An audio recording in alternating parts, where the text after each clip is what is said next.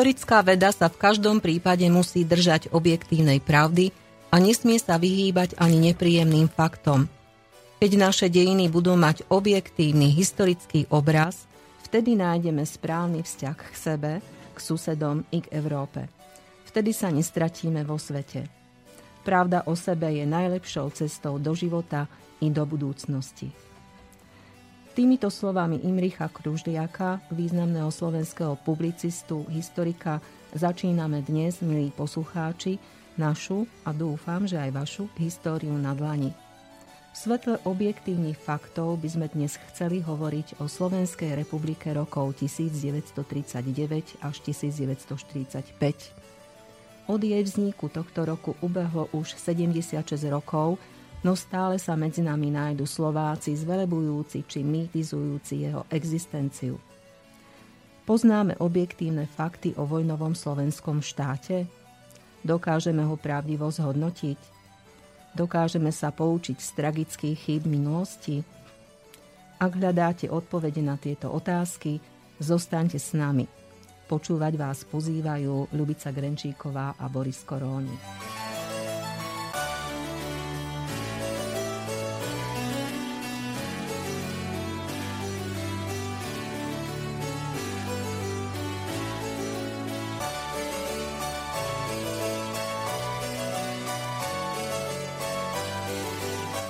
O histórii Slovenskej republiky rokov 1939 až 1945 sa dnes budeme rozprávať s historikom a vedeckým pracovníkom Múzea Slovenského národného povstania v Banskej Bystrici a takisto prednášajúcim na Fakulte politických vied a medzinárodných vzťahov Univerzity Mateja Bela v Banskej Bystrici, doktorom Marekom Sirným, doktorom filozofie.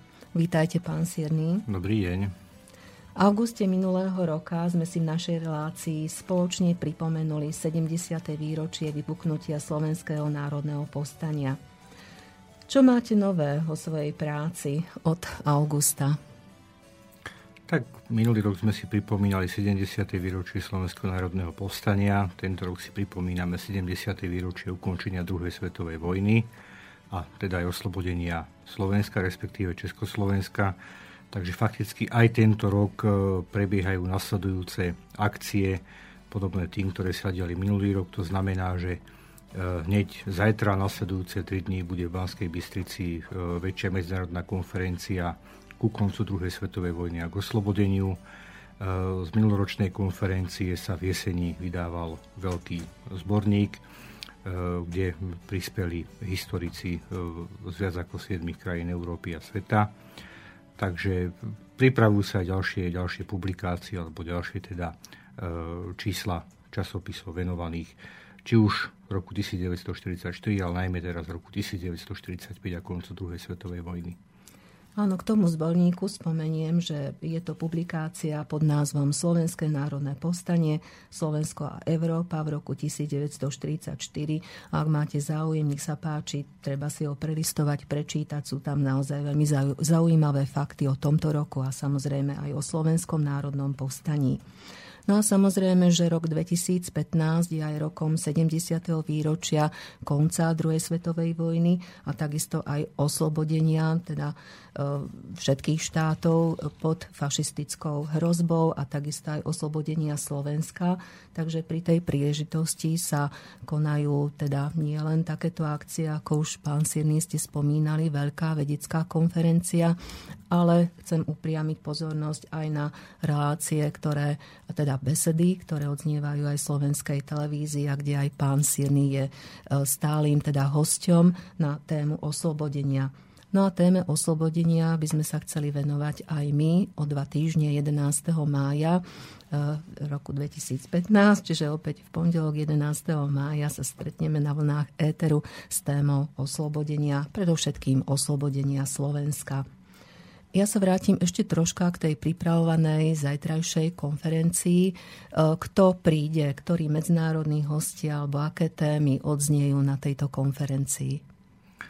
No, neviem vám to povedať úplne presne, keďže to ide troška mimo mňa, len tak od toho, čo si pamätám, e, budú tu zástupcovia Bieloruska, Ruska, francúzskí historici tu budú rumúnsky historici, samozrejme obligátne Čechy, Polsko, čiže tie okolité štáty, takže už len z tohto stručného výpočtu tých krajín alebo historikov, ktorí tu budú, je zrejme, že ide nepochybne o jedinečnú konferenciu historickú, čo sa týka tohto roku. Takže pozýma, pozývame aj vás, milí poslucháči, aj na medzinárodnú konferenciu, ktorá je takisto prístupná verejnosti a uskutoční sa v kinosále Múzea Slovenského národného povstania. No a dnešnú nie? Nie, neuskutoční sa v kinosále múzea, uskutoční sa v nových priestoroch múzea na Moskovskej ulici. Aha, takže pardon, nech sa páči, príďte na Moskovskú ulicu, sú to celkom nové priestory, takže treba si ich takisto pozrieť, pretože tam bude sídriť teraz vedecké, alebo budú sídriť vedecké pracoviská Múzea Slovenského národného povstania. No a dnešnú tému chceme opäť venovať eh, histórii slovenského štátu, pretože sme sa aj v marci tohto roku pri príležitosti výročia vzniku, alebo teda smutného výročia vzniku slovenského štátu mohli presvedčiť, že stále e, sú tu sily, ktoré tento štát oslavujú napriek teda historickým faktom, e, ktoré hovoria teda niečo iné a hovoria to, že vznik slovenského štátu nie je e, až takou významnou udalosťou na oslavy. Takže dnes by sme chceli hovoriť o slovenskom štáte, teda vojnovom štáte rokov 1935 v svetle objektívnych faktov. No, ja sa spýtam na úvod. Ešte pripomeniem ten dátum vzniku slovenského štátu, alebo pripomente vy, pán doktor Sirný. Čiže 14. marec 1939, kedy vznikol slovenský štát. Áno. No a ešte musíme povedať, že v podstate je to proces, e, ktorý, e, alebo ktorým pokračovalo rozbitie Československa, začaté Mníchovským diktátom, e, viedenskou arbitrážou, no a skončil sa vytvorením protektorátu Čechy a Morava 15. marca 1939, takže v podstate proces rozbitia Československa bol dovršený a v podstate na troskách Československa vznikol aj prvý slovenský štát, ak to takto máme povedať. Bol vznik slovenského štátu nevyhnutnosťou? No, e, samozrejme ono závisí od toho, ako sa na to pozeráme, z akého uhla pohľadu. Aj v súčasnosti e, ešte stále môžeme nejakým spôsobom rozoznávať e, dve také hlavné línie pohľadov alebo názorov aj medzi historikmi na vznik slovenského štátu. Eh, obidve tie skupiny nejakým spôsobom reflektujú to, že na vzniku slovenského štátu sa podielali dve významné sily alebo dve významné eh, mocenské skupiny. Eh, to je samozrejme nacistické Nemecko a vola Adolfa Hitlera nejakým spôsobom novo riešiť, riešiť usporiadanie Strednej Európy. A teda je najvýraznejší prúd je práve ten, ktorý akceptuje alebo akcentuje že práve vola Adolfa Hitlera bola tým prioritným momentom, ktorý spôsobil vznik slovenského štátu, čiže uprednostňuje skôr tie vonkajšie vplyvy, ktoré spôsobili vznik slovenského štátu. A potom je tu menšia skupina e, historikov, alebo teda menej historikov a viac takých tých e, rôznych fanúšikov histórie alebo ľudí, ktorí sa troška zaberajú práve týmito rokmi. Alebo je to teda skupina, ktorá najmä čerpá najmä čerpá z, e, z písomnosti, z publikácií exilových historikov, ktorí sa snažili nejakým spôsobom ospravedlňovať práve vznik Slovenského štátu a Slovenskej republiky. A tí práve kladú dôraz viac na to, že tá Slovenská republika, ten slovenský štát v tom marci 39 skôr vznikol z vnútorných pohnutok, to znamená, že iba nejakým spôsobom využil Adolfa Hitlera, ale že, že fakticky sa akoby naplnili tie tisícročné alebo staročné túžby slovenského národa a iba sa využili tie sily alebo tie možnosti, ktoré ponúkalo e, nové, nové veľmocenské usporiadanie Strednej Európy. To znamená, že Eh, oni tvrdia, že eh, prioritný, prioritná bola snaha slovenskej politiky alebo väčšiny slovenských politikov vytvoriť samostatný štát, kdežto tá eh, prevažná väčšina aj historikov a teda aj teda verejnosti alebo, alebo oficiálny štát sa prikláňa práve k tomu, že išlo iba o vedľajší produkt Hitlerovej alebo nacistickej zahraničnej politiky v Strednej Európe. No, prakticky to dokladajú aj, aj historické dokumenty, ktoré si takisto môžeme preštudovať alebo sú teda k nahliadnutiu a k štúdiu. Teraz by sme si mohli pripomenúť také základné fakty vzniku Slovenskej republiky. Ako vlastne došlo k vzniku, čiže k vyhláseniu Slovenskej republiky. Lebo myslím si, že tieto fakty sú menej známe a takisto sa uh, málo, uh, mám dojem, venuje vzniku slovenského štátu aj v školách. No nepochybne tým hlavným zlomom alebo predpokladom toho, aby potom neskôr došlo k vzniku slovenského štátu, bola Mnichovská dohoda z roku 1938, eh, kedy Československo muselo prijať eh, diktát nacistického Nemecka, podporený, alebo teda tie západné veľmoci ako Francúzsko a Veľká Británia eh, odsúhlasili Adolfovi Hitlerovi to, že mu uvoľnia alebo prepustia československé pohraničné územia, kde bola väčšina nemeckého obyvateľstva.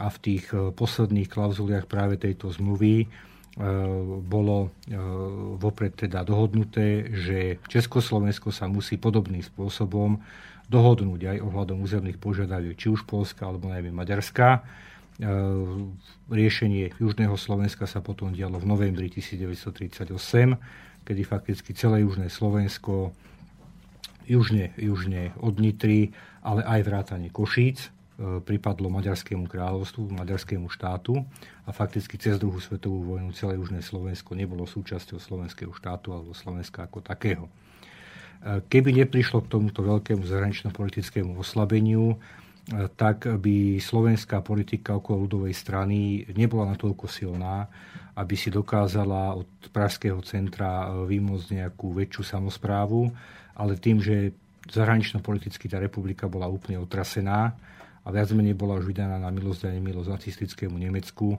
tak tým pádom aj ľudová strana, ktorá uh, už aj predtým 10 ročia presadzovala autonómiu Slovenska, ju teraz mohla požadovať razantnejšie, respektíve ultimatívne. To znamená, že zišli sa 6. oktobra 1938 pod dominanciou Linkovej slovenskej ľudovej strany aj ostatné nelavicové, uh, nelavicové uh, strany slovenské, a tu nám fakticky súhlasili s programom autonómie, ktoré navrhovala ľudová strana. Hneď po 6. októbri sa vytvorila autonómna slovenská vláda, kde mali už dominanciu ľudáci alebo ľudová strana a začal sa vytvárať e, autoritatívny režim, ktorý bol na Slovensku.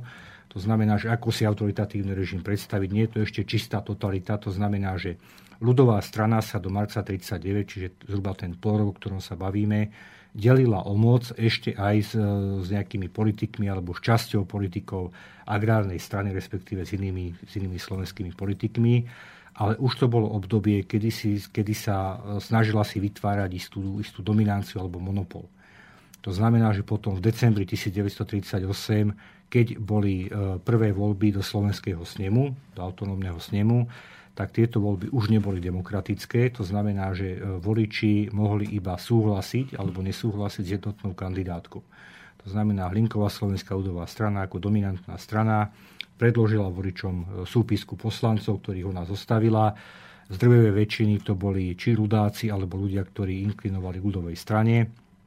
A boli tu samozrejme aj ľudia, ktorí boli odborníkmi. Neskôr o niekoľko rokov boli na, v prvých líniách odboja, ako bol napríklad Peter Zaďko, ale aj ďalší. E, boli tu samozrejme aj umedení ľudáci, boli tu aj radikáli a tak ďalej, ale išlo jednotú kandidátku. To znamená, že voliči, e, ktorí boli, ktorí boli pri volebných urnách pod dohľadom Hlinkovej gardy, polovojenskej organizácie strany, sa museli rozhodovať, či podporiť tú kandidátku alebo nie už len samotné výsledky, ktoré boli viac ako 90%, naznačujú, akým spôsobom táto voľba, či bola slobodná, alebo či nebola slobodná. Čiže takýto snem, ktorý nevznikol e, klasickou demokratickou voľbou, potom aj v marci 1939, keď e, doktor Tiso sa vrátil z, vrátil z Berlína a predložil poslancom jednoduchú alternatívu alebo jednoduché alternatívy, bolo mu povedané v Berlíne a bola to vo veľkej miere aj realita. Buď e, Slovensko a Slováci e, vyhlásia samostatnosť, oddelia sa od českých zemí a Nemecko, ktoré je teraz pánom Strednej Európy, je ochotné uvažovať nad tým, že toto územie ponechá, ponechá akú takú samostatnosť a bude pod protektorátom Nemecka, alebo ako to povedal dvojzmyselne, ale viac, viac menej jednoznačne Adolf Hitler doktorovi Tisovi. Pokiaľ tak Slováci neurobia, nebude sa viac zaujímať o osud slovenského národa. To znamená, že mu jedno ako dopadne, či si ho zoberú, Nemci, či si ho zoberú Maďari, či si ho zoberú Nemci, po prípade Poliaci. Do toho samozrejme Adolf Hitler spolu so svojím okolím bol veľmi dobrý scenárista, režisér. To znamená, že už pri tých rokovaniach akoby z ničoho nič do toho začali prichádzať správy nemeckých spravodajských služieb a tak ďalej, že veľké maďarské jednotky armáda sa pripravujú na slovenských hraniciach zautočiť a obsadiť Slovensko. To znamená, že v tomto mentálnom alebo psychickom rozpoložení tá voľba aj prezidenta Tisa, aj tých poslancov je viac menej logická. Chceli nejakým spôsobom uchovať to Slovensko pred rozkúskovaním, pred okupáciou. E, v každom prípade, napriek tomu, že e, môžeme povedať, že, že nekonali v zlom úmysle, alebo snažili sa nejakým spôsobom e, z toho minima, čo sa dalo uchrániť maximum, stali sa iba hračkou v zahraničnej politike nacistov. To znamená, že oni si vôbec neuvedomovali to, že oni síce formálne budú samostatní, ale za tú samostatnosť budú musieť platiť o mnoho viac, konečnom dôsledku, ako keby boli okupovaní 5-6 rokov a mali by relatívne čisté svedomie alebo čistý, čistý štít. Áno, čiže slovenský štát vyhlásil slovenský snem 14. marca roku 1939 a slovenský štát sa stal naozaj teda faktom a krajinou na mape Európy. Aká je správna charakteristika štátu? Mnohokrát sme sa stretli s pojmami alebo stretávame ešte aj dodnes s pojmami ľudácky, klerofašistický, národno-socialistický, totalitný, satelitný? No, pokiaľ uh, musíme si to troška, troška rozdeliť do viacerých tých, uh, tých rovín alebo hľadísk, to znamená, že keď to zoberieme z toho medzinárodno-politického hľadiska, tak slovenský štát bol nepochybne satelitom nacistického Nemecka. V akejkoľvek literatúre západnej, východnej, E, čiže neslovenský, alebo teda mimo tohto regiónu, sa automaticky slovenský štát považuje za satelit nacistického Nemecka. E, najvýraznejším prejavom toho, e, ako najmä Spojené štáty vnímali slovenský štát, je to, že ho vôbec neuznávali. Ako by jednoducho ani neexistoval. Často sa dokonca stáva, keď človek má v rukách nejakú anglosaskú literatúru alebo americkú, kde je samozrejme väčší dôraz kladený na to, čo sa dialo v Pacifiku alebo celkovo vo svete, že tam niekedy ani Slovensko nefiguruje ako samostatná časť, je priamo zaradená, zaradená e, pod, pod Nemeckú ríšu, pod Tretiu ríšu.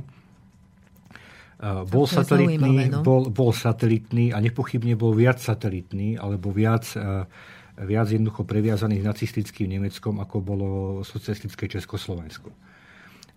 Ono ďalším e, odrazom toho, že zahranično-politicky e, tá suverenita bola iba obmedzená, alebo tá nezávislosť bola, bola veľmi malá, je aj to, že ten štát fakticky uznáva iba jedna tretina vo vtedy existujúcich štátoch. Um, okrem, okrem štátov, ktoré boli nejako pod vplyvom Nemecka, ho uznali aj neutrálne štáty, to znamená Vatikán, Švajčiarsko, Špa, Španielsko, respektíve Švédsko hlavne ako neutráli a uznali ho e, v máji, respektíve v júni 1939, dokonca aj štáty, ktoré neskôr boli proti Nemecku, to znamená aj Francúzsko, aj Veľká Británia. Ale uznali ho iba preto, aby nejakým spôsobom e, e, znižovali tú závislosť slovenského štátu na Nemecku. V momente, kedy slovenský štát sa 1. septembra 1939 podielal na napadnutí Polska, čiže bol fakticky prvým a odhodlaným spojencom Nemecka. V tom momente odvolali svojich konzulov z Bratislavy. Čiže od, e, fakticky od 1. septembra 1939 vôbec nevidovali slovenský štát ako nejaký, nejaký samostatný štátny celok, či ho brali, fakticky ho brali ako okupované územie, ktoré musí robiť presne to, čo Nemecko chce a nerobí to iba násilím alebo nedobrovoľne, ale častokrát práve naopak e, iniciatívne. Tak to sú tiež zaujímavé fakty, samozrejme. No, a samozrejme, ako, ako išla ďalej druhá svetová vojna, tak tým ďalej, čím ďalej, tým viac štátov, aj tie, ktoré predtým oficiálne, ešte pred e, druhou svetovou vojnou slovenský štát uznali, potom už fakticky s ním nejakým spôsobom ne, nekomunikovali. To znamená, že e, aj e, veľa tých, tých, tých vyslancov, konzulov slovenského štátu, ktorí boli v zahraničí, aj v neutrálnych štátoch, potom do Bratislavy v 42. a 43. roku píšu, že fakticky sú izolovaní, že nikto sa s nimi nechce veľmi nejakým spôsobom komunikovať. Trpia ich, lebo už keď raz nadviažete diplomatické styky, veľmi ťažko sa takéto niečo ruší, ale tým, že nie sú nikde pozývaní, alebo že, že sa jednoducho diplomati ich stránia tých ostatných štátov, keďže už bolo jasné, že Nemecko prehrá, v tom 43. a vyhrá naopak druhá strana. Takže ten slovenský štát bol nejakým spôsobom akoby trpený, ale, ale drvivá väčšina štátov už s ním vôbec nepočítala, že by nejakým spôsobom mohol prežiť druhú svetovú vojnu a e, byť na mape, na mape e, povojnovej Európy. Potom ja som použila taký termín totalitný. No, totalitný nepochybne bol. Každý štát, ktorý má v ústave alebo jednoducho v zákone dané, že E, istú triedu alebo, alebo národ a podobne reprezentuje iba jedna politická strana, je totalitný. Aj v ústave slovenského štátu, respektíve Slovenskej republiky, republiky, bolo jednoznačne uvedené, že slovenský národ politicky reprezentuje Hlinková slovenská ľudová strana, pomlčka strana Slovenskej národnej jednoty. To znamená, že nejaký Slovak nemohol byť organizovaný v nejakej inej politickej strane. Jediné ďalšie strany, ktoré sa tolerovali, boli strany národnostných menšín, to znamená najmä Nemci, úplne automaticky, keďže e, tá kolaborácia s rasistickým Nemeckom bola výrazná a práve Nemci a nemecká menšina mali výsadné postavenie, to znamená, že e, mali svojho špeciálneho ministra vo vláde a mali veľký vplyv práve na, e, na, na tú vládu tedajšiu. A takisto svoju, svoju politickú stranu mala aj maďarská menšina, a robilo sa to najmä z toho dôvodu, aby sa recipročne dosiahli také isté podmienky pre Slovákov žijúcich v Maďarsku, ako mali Maďari žijúci ešte na Slovensku. To znamená, že v tom Maďarskom kráľovstve aj tým, že Južné Slovensko pripadlo Maďarsku, žili 100 tisíce Slovákov. To znamená, že pokiaľ slovenská strana chcela, aby mali nejaké štandardné národnostné práva, alebo, alebo jednoducho, aby sa s nimi E, ten maďarský štát e, nezahrával iba to, takže ich chce nejakým spôsobom asimilovať a podobne, tak sa jednoznačne dávalo Budapešti najavo. Vaši Maďari, alebo teda Maďari žijúci na Slovensku budú mať iba také práva, presne také práva, aké majú Slováci v Maďarsku. Čiže keď sa uznávalo, že Maďari sú zastúpení na Slovensku svojou stranou, takisto sa očakávalo a bolo tomu v veľkej miere aj tak, že aj Slováci v Maďarsku mali svoju politickú stranu. Áno, ten pojem totalitný môže potvrdzovať aj fakt, že Jozef Tiso, ktorý bol prezidentom Slovenskej republiky, najskôr predsedom vlády, potom prezidentom, bol zároveň aj predsedom Hlinkovej Slovenskej ľudovej strany a tým sa v podstate v jeho osobe spojila, alebo teda zvýraznila jednota e, štátu. Áno, fakticky ešte aj v, v ústave E, ďalšia inštitúcia alebo orgán, kde bolo priamo povedané, alebo bolo tam jasné prepojenie medzi stranou a štátom, bola tzv. štátna rada. Bolo to, bolo to niečo, niečo orgán fakticky poradný, ktorý mal byť poradným orgánom či prezidenta, alebo teda snemu. A e, kde boli, kde boli zástupcovia menovaní prezidentom, zástupcovia menovaní vládou. A takisto bolo tu, tu, to najväčšou skupinou menovanou, ktorá tu bola, boli práve predstavitelia HSLS to znamená, že opäť veľmi nezvyklé pre akúkoľvek demokraciu, aby priamo v ústave alebo v nejakom orgáne bolo určené, že tu budú predstaviteľia nejakej politickej strany. Čo tu nám bolo. A konec koncov je úplne evidentné tie personálne prepojenia medzi najvyššou hierarchiou Hlinkovej slovenskej ľudovej strany a tou najvyššou hierarchiou slovenského štátu.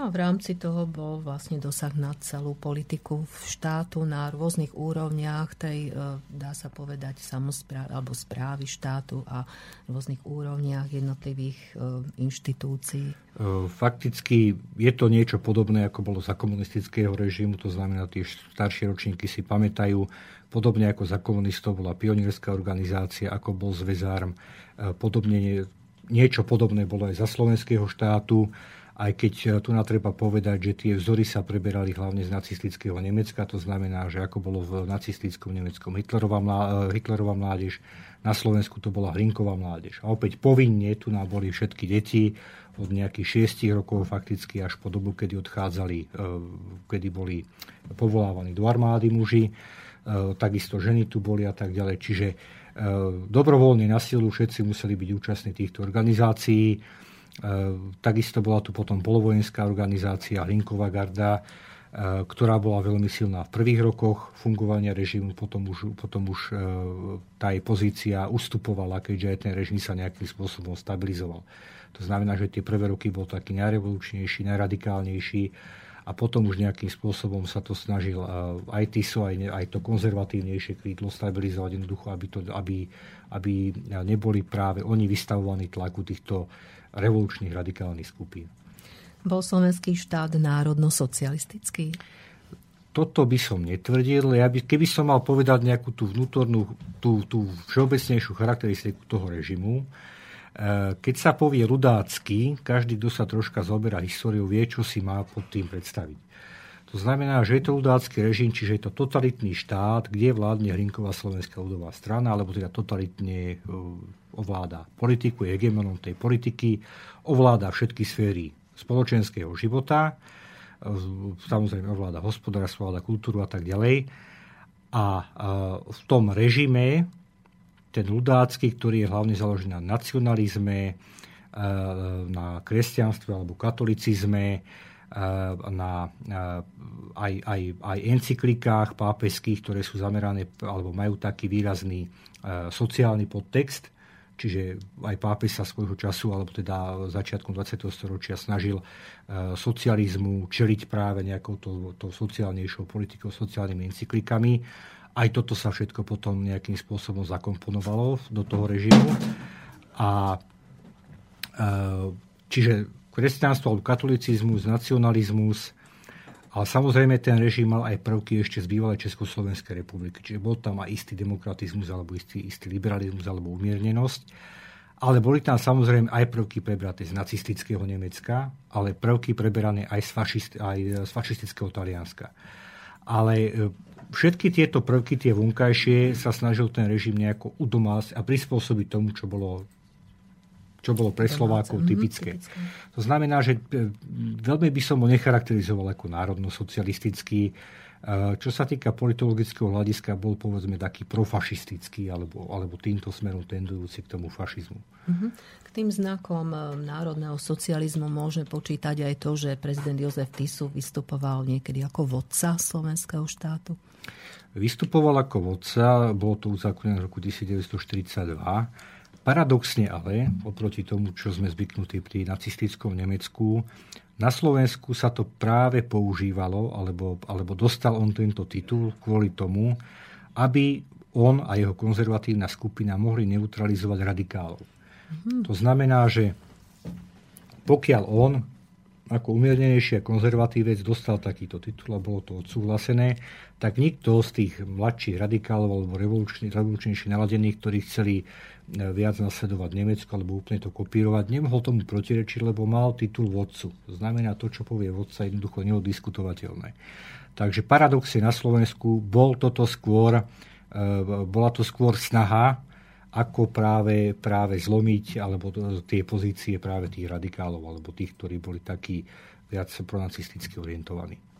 Pristavme sa ešte pri termíne klérofašistický, lebo kedy si sa t- tento termín používa, teraz už historiografia od neho upustila. Prečo? Používa sa podobne ako ten pojem národno-socialistický, je do istej miery akceptovateľný, preto lebo tak ako boli v tom režime aj prvky toho národného socializmu, tak tam boli prvky aj tohto klérofašizmu, to znamená ten fašizmus, to sme si už povedali, ten štát mal výrazné prvky práve tohto, to znamená dôraz na štát, podriadenie jednotlivcovi alebo dôraz národ, e, všetko je národ, jednotlivec, nič a podobne. Ale e, to, ten, tá prvá časť kléro, fašistickým... No, samozrejme, že, že v tom režime e, postavenie kňazov, či už zoberieme e, práve Jozefa Tisu ako najvýraznejšieho predstaviteľa tohto režimu, takisto aj potom s nimi bolo dosť veľa kňazov, bola význačná alebo bola významná, čo sa fakticky prenášalo už z dôb, z dôb národného obrodenia, alebo takisto aj prvej Československej republiky bolo dosť veľa kňazov, čiže bola to národne, národne uvedomelá alebo národne sa aktivizujúca, aktivizujúca skupina obyvateľstva už aj predtým. Čiže to kléro tam bolo. ale e, nebola to tak silná skupina, alebo nebolo to, nebol to tak výrazný prúd, alebo tak výrazný prvok, aby sme ten režim mohli práve označovať takto. A samozrejme za bývalého režimu sa to používalo najmä preto, aby, aby sa dokázalo to spojenie medzi, príklad medzi Vatikánom katolickou cirkvou a fašizmom. Čo neexistovalo takto úplne jednoznačne, ako sa to vtedy, vtedy, vtedy vysvetľovalo. Čiže Áno, boli tam takéto prvky, ono sa niekedy aj ten režim slovenského štátu e, porovnáva, alebo sa vraví e, medzi historikmi, že mal najbližšie e, k Salazarovmu režimu v Portugalsku. To znamená takisto výrazné postavenie katolíckej cirkvi alebo, alebo aj niektoré tie prvky katolicizmu a tak ďalej reflektované alebo, alebo používané tej štátnej ideológii ale nemôžno to tvrdiť alebo brať to takýmto nejakým spôsobom, že ten štát ovládali kňazi a fašisti alebo nejakým spôsobom práve tomu dávali tón. Teraz si urobíme krátku hudobnú prestávku a budeme pokračovať po, prestávke.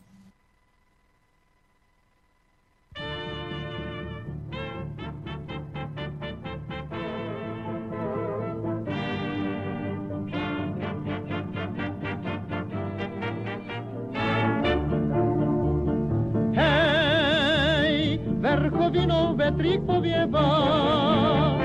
Hej, spev pasierov o hor zaznieva.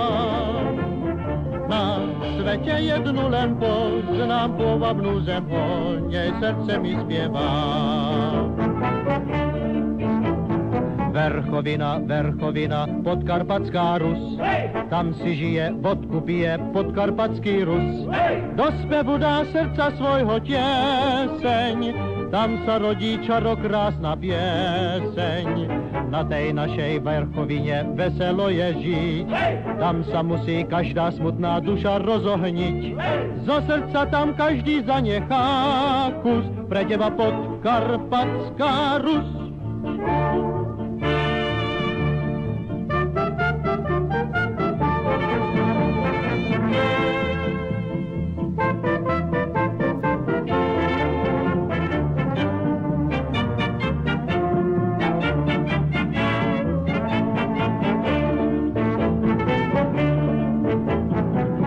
Verchovina, Verchovina, podkarpatská Rus. Tam si žije, vodku pije podkarpatský Rus. Do spevu dá srdca svojho tieseň, tam sa rodí čarokrásna pieseň. Na tej našej Verchovine veselo je žiť, tam sa musí každá smutná duša rozohniť. Zo srdca tam každý zanechá kus, pre teba podkarpatská Rus.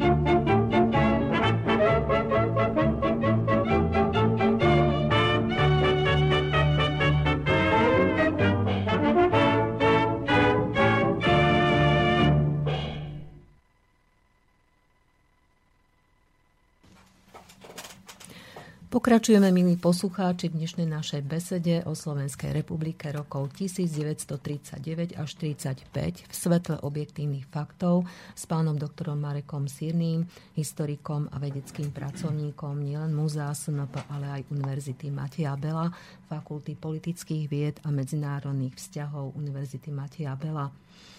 Až máte na nás nejaké otázky, nech sa páči, už aj máme, dostali sme avízo, ale ešte poviem adresu studiozavináčslobodnývysielac.sk No a môžeme si prečítať reakciu, povedať. Tak, máme tu prvý mail.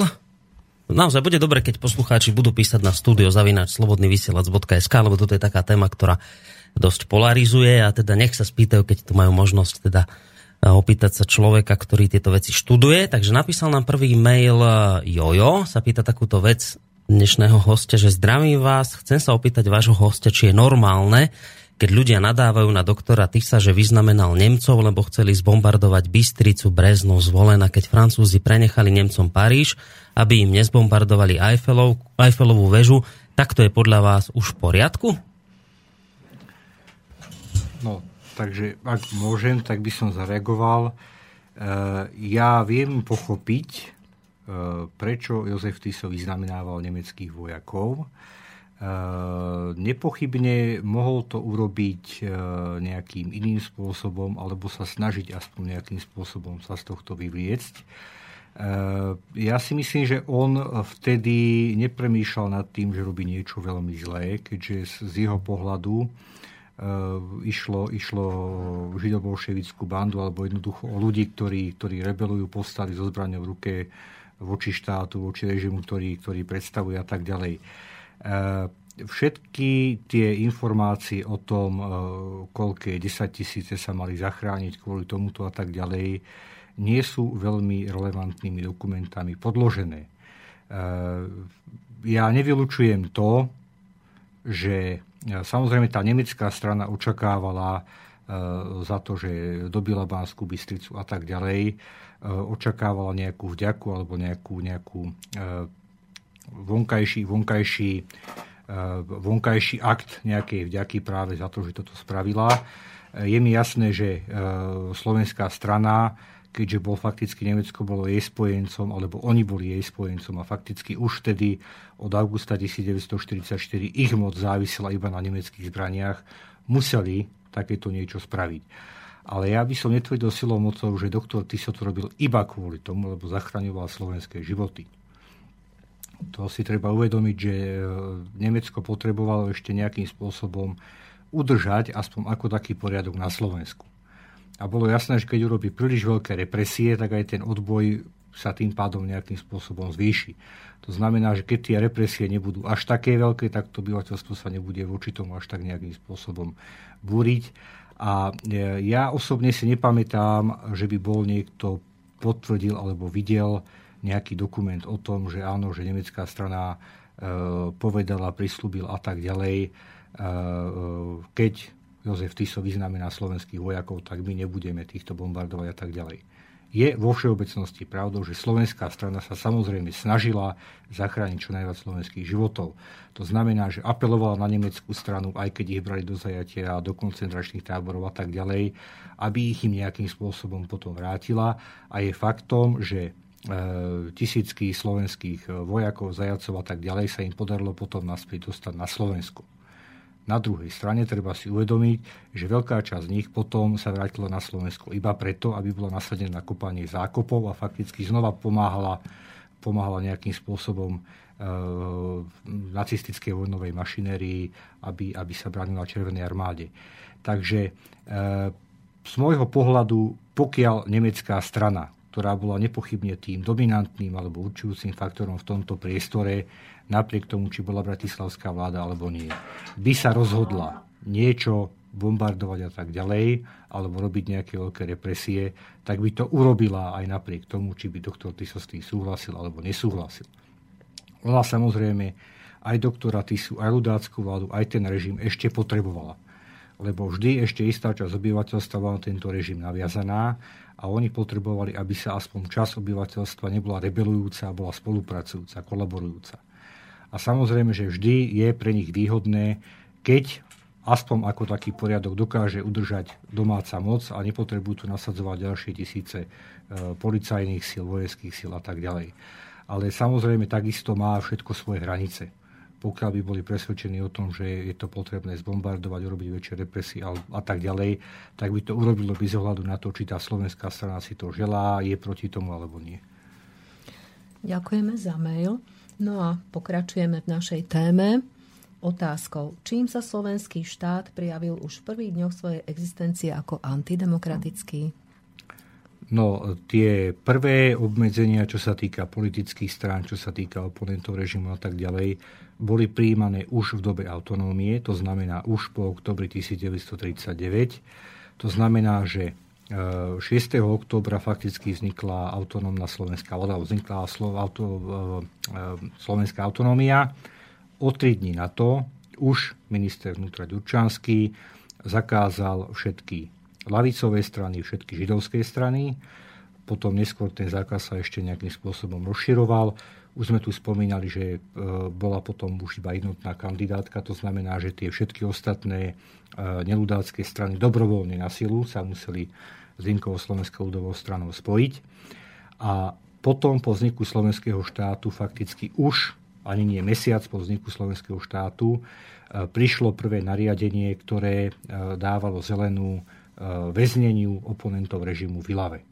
To znamená, že fakticky už od prvých týždňov, od prvých mesiacov každý, kto nesúhlasil s režimom, mohol byť, mohol byť internovaný v Ilave e, mimo rozhodnutia súdov. Teraz sa nebavíme o tom, že, že by musel byť niekto právoplatne odsúdený. E, pokiaľ jednoducho miestne štruktúry uznali niekoho e, ako nepriateľa štátu, bol, bol internovaný, bol umiestnený v Ilave. Čo potvrdzuje vazalský pomer štátu k nemeckej ríši?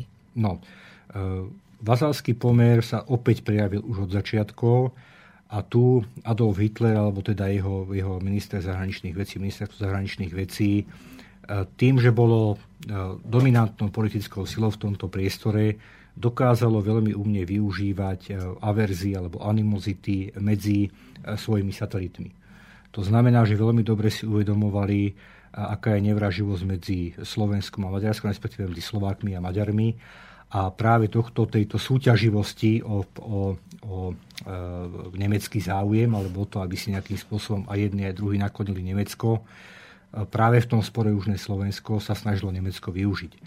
To znamená, že keď vravíme o tom, že 14. marca 1939 vznikol slovenský štát, krátko na to sa maďarská armáda snažila ešte rozšíriť to svoje územie e, smerom od podkarpatskej Rusy to znamená, že zaberala ďalšie desiatky slovenských obcí.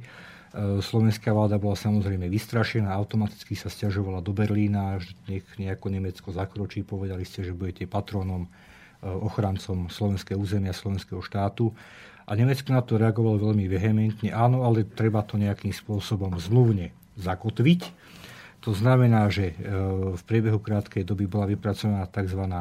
ochranná zmluva, Schutzvertrag, kde sa Nemecko zaručovalo, teda, že preberá ochranu nad, e, jednotno, nad jednotnosťou slovenského územie, nad integritou, nad nezávislosťou. Ale samozrejme slovenská vláda na dôvažok, aby toto Nemecko mohlo urobiť. E, potom prepustila územie medzi Váhom a slovensko-moravskými hranicami, tzv. šudzónu, nemeckým vojenským silám. To znamená, že toto bolo územie, fakticky slovenské, kde e, neboli slovenské armádne jednotky, ale bola tu, bola tu nemecká vojenská moc, e, vrátane e, vojenskej súdnej moci a tak ďalej. Mali tu svoje jednotky, mali tu svoje, svoje sklady vojenské a tak ďalej. A takisto už tejto ochrannej zmluve sa Slovensko muselo zaviazať, že svoju zahraničnú a vojenskú politiku plne podriaduje zájmom alebo smerovaniu nemeckej zahraničnej a vojenskej politiky. To znamená, že fakticky za, e, za prísľub Nemecka, že bude nejakým spôsobom fungovať formálne slovenský štát, podpísali Biankuše k tomu, že Slovensko urobí všetko to, čo si Nemecko želá, alebo čo bude od neho zahraničnej a vojenskej politike vyžadovať.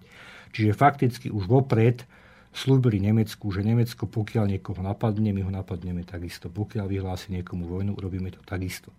A to sa fakticky potom aj, aj neskôr dialo. Toto je podriadenosť zahraničnej politike a vo vojenskej ale potom neskôr od leta 39 to bola veľmi výrazná podriadenosť aj čo sa týka hospodárstva. E, keď vznikol slovenský štát, tak slovenská vláda veľmi využívala takúto retoriku, že e, zbavili sme sa Čechov, zbavili sme sa nejakým spôsobom Židov, ktorí nám ovládali hospodárstvo a teraz to hospodárstvo budú vládať Slováci. Čo bola samozrejme chimera, lebo to hospodárstvo sa za pár mesiacov, za pár rokov dostalo plne do područia Nemcov. To znamená, že e, veľké železiarské podniky ako Podbrezová, e, všetky ostatné vrátanie Dynamit Nobel e, v Bratislave boli veľký, podriadené veľkým nemeckým konzorciám. Získali v týchto akciových spoločnostiach väčšinu a ovládali ich. Potom priamo ovládali všetky zbrojovky, ktoré boli nejakým spôsobom na Slovensku. Čiže fakticky, keď si to zoberieme, to, čo reprezentuje štát, to, čo reprezentuje jeho nejakú samostatnosť alebo nezávislosť, Jediné, čo slovenskému štátu ostalo, bola nejaká oficiálna vláda, bol nejaký parlament, ktorý vláda postupne ignorovala, tie zákony sa prijímali čiste iba vo vláde a parlament to nejakým spôsobom odsúhlasoval, niekedy ani to nie. A e, ostali také tie vonkajšie atribúty. To znamená, že ostali nejaké zastupiteľské úrady v zahraničí, boli nadviazané nejaké tie vzťahy, aj keď hovorím vás nejakou tretinkou vtedajších štátov, ale fakticky celá zahraničná politika, e, vojenská politika a hospodárstvo bolo úplne podriadené Nemecku. Čiže preto e, v exilový československý prezident Eduard Beneš veľmi rád používal to tzv. tzv. slovenský štát alebo tzv. Slovenská republika. Je to samozrejme používané dobovo a my to už dnes nezvykneme. Ale je faktom, že vo veľkej miere, vo veľkej miere to tzv. E, aj nejakým spôsobom historicky je platné, preto lebo ten štát mal veľmi ďaleko od toho, aby sme mohli považovať za nejak, nejak suverénny alebo samostatný. Áno, ešte si vysvetlíme pojem berátery a potom prejdeme k mailu, ktorý sme dostali. Toto boli berátery. Berátery boli poradcovia, e, ktorí sa e, vysielala nemecká strana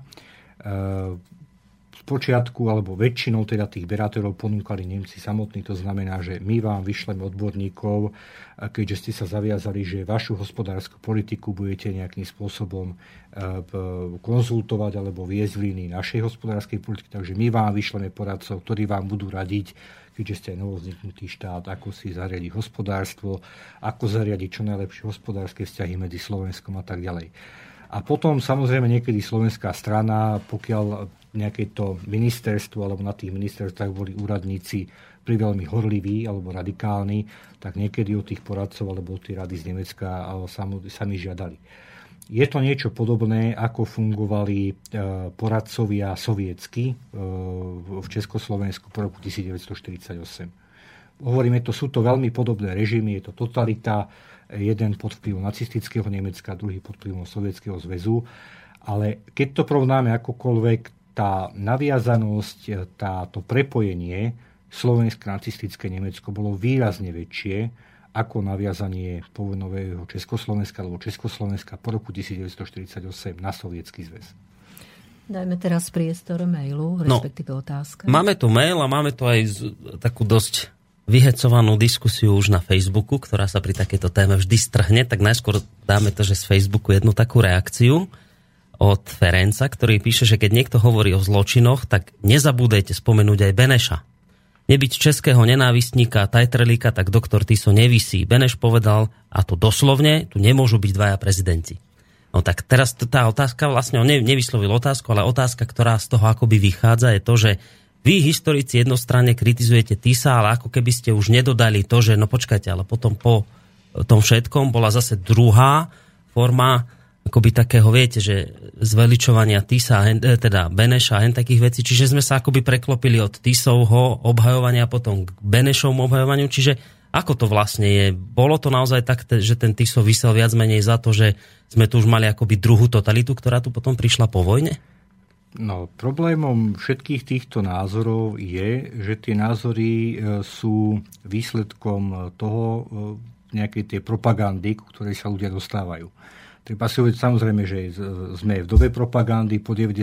roku boli rôzne vlny, či už také alebo onaké. E, málo kto si ale troška uvedomuje ten proces, ktorý viedol k odsúdeniu, e, k odsúdeniu Jozefa Tisu, alebo aké všetky, všetky mocenské konštelácie a prvky do toho vstupovali. E, za odsúdením Jozefa Tisu môže prioritne mocenský boj, ktorý sa po roku 1945 na Slovensku rozhorel. A to, že Jozef Tiso sa stal istým produktom tohto alebo produktom, alebo teda prvkom tohto mocenského boja medzi demokratmi a komunistami a komunisti e, jeho odsúdením na smrť sa snažili rozložiť demokratov. Čiže e, keby bola troška iná doba, ale keby bol súdený v roku 1945, kedy ten politický boj nebol taký vyostrený, tak ja si dovolím tvrdiť, že by trest smrti nedostal, respektíve ak by ho dostal, bola by mu udelená milosť a e, bol by, bol by dostal iba do životie. Ale ten proces bol z roku 1947 a komunisti e, išli ako najsilnejšia politická, politická sila v tom období, išli jednoznačne za tým, aby ho odsúdili, aby jeho odsúdením spôsobili problémy demokratom. E, prezident Beneš si samozrejme vnútorne odsúdenie, odsúdenie ty sa želal, vždy ho považoval za, za, za toho, ktorý on samozrejme vonkajškovo reprezentoval ten štát. Treba si uvedomiť, že nech bol prezident Tiso akokoľvek umiernený, konzervatívny a tak ďalej, on bol najvyšším predstaviteľom a aj najviac odpovedným. Ten, ktorý mohol povedať nie a ten, ktorý mohol povedať áno v slovenskom štáte. Čiže jednoznačne protesty som bol zmanipulovaný. Uh, to aj vy historici bol, bol protesty som samozrejme zmanipulovaný, ale nehádzal by som to na prezidenta e, Beneša. Prezident Beneš samozrejme ako každý prezident, keď prišla e, žiadosť o milosť, mohol sa vysloviť za milosť. A treba si ale uvedomiť, že ako za prvé Československej republiky, aj za slovenského štátu, a konec koncov aj po vojne, bol úzus, a myslím, že ten úzus je pravdepodobne až to dnes, že prezident sa vyjadruje e, k žiadostiam o milosť na základe vyjadrenia nižších štátnych orgánov. To znamená, že v tomto prípade sa prezident Beneš vyjadril tak isto, ako sa predtým už rozhodla vláda. To znamená, že pokiaľ sa vláda, kde boli zastúpené všetky politické strany, rozhodla väčšinovo o to, že prezident Tiso dostane trest smrti, tak on nemal prečo rušiť dovtedajší úzus a nemal prečo ísť proti.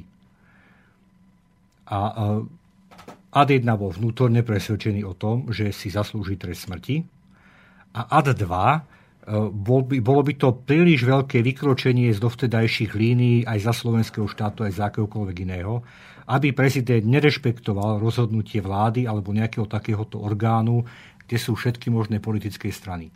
Ten prezident vždy, aj za prvé Československej republiky, za slovenského štátu je troška iná pozícia, ale aj po vojne, sa snažil byť nad stranami, čiže nadstranícky. To znamená, že on nemal prečo v tom nejakom politickom boji a rozhodovaní pridržať silou mocou iba jednej, jednej politickej skupine. Čiže keď sa, keď sa vy vo vláde rozhodnete, že má dostať trest smrti, ja s tým budem súhlasiť.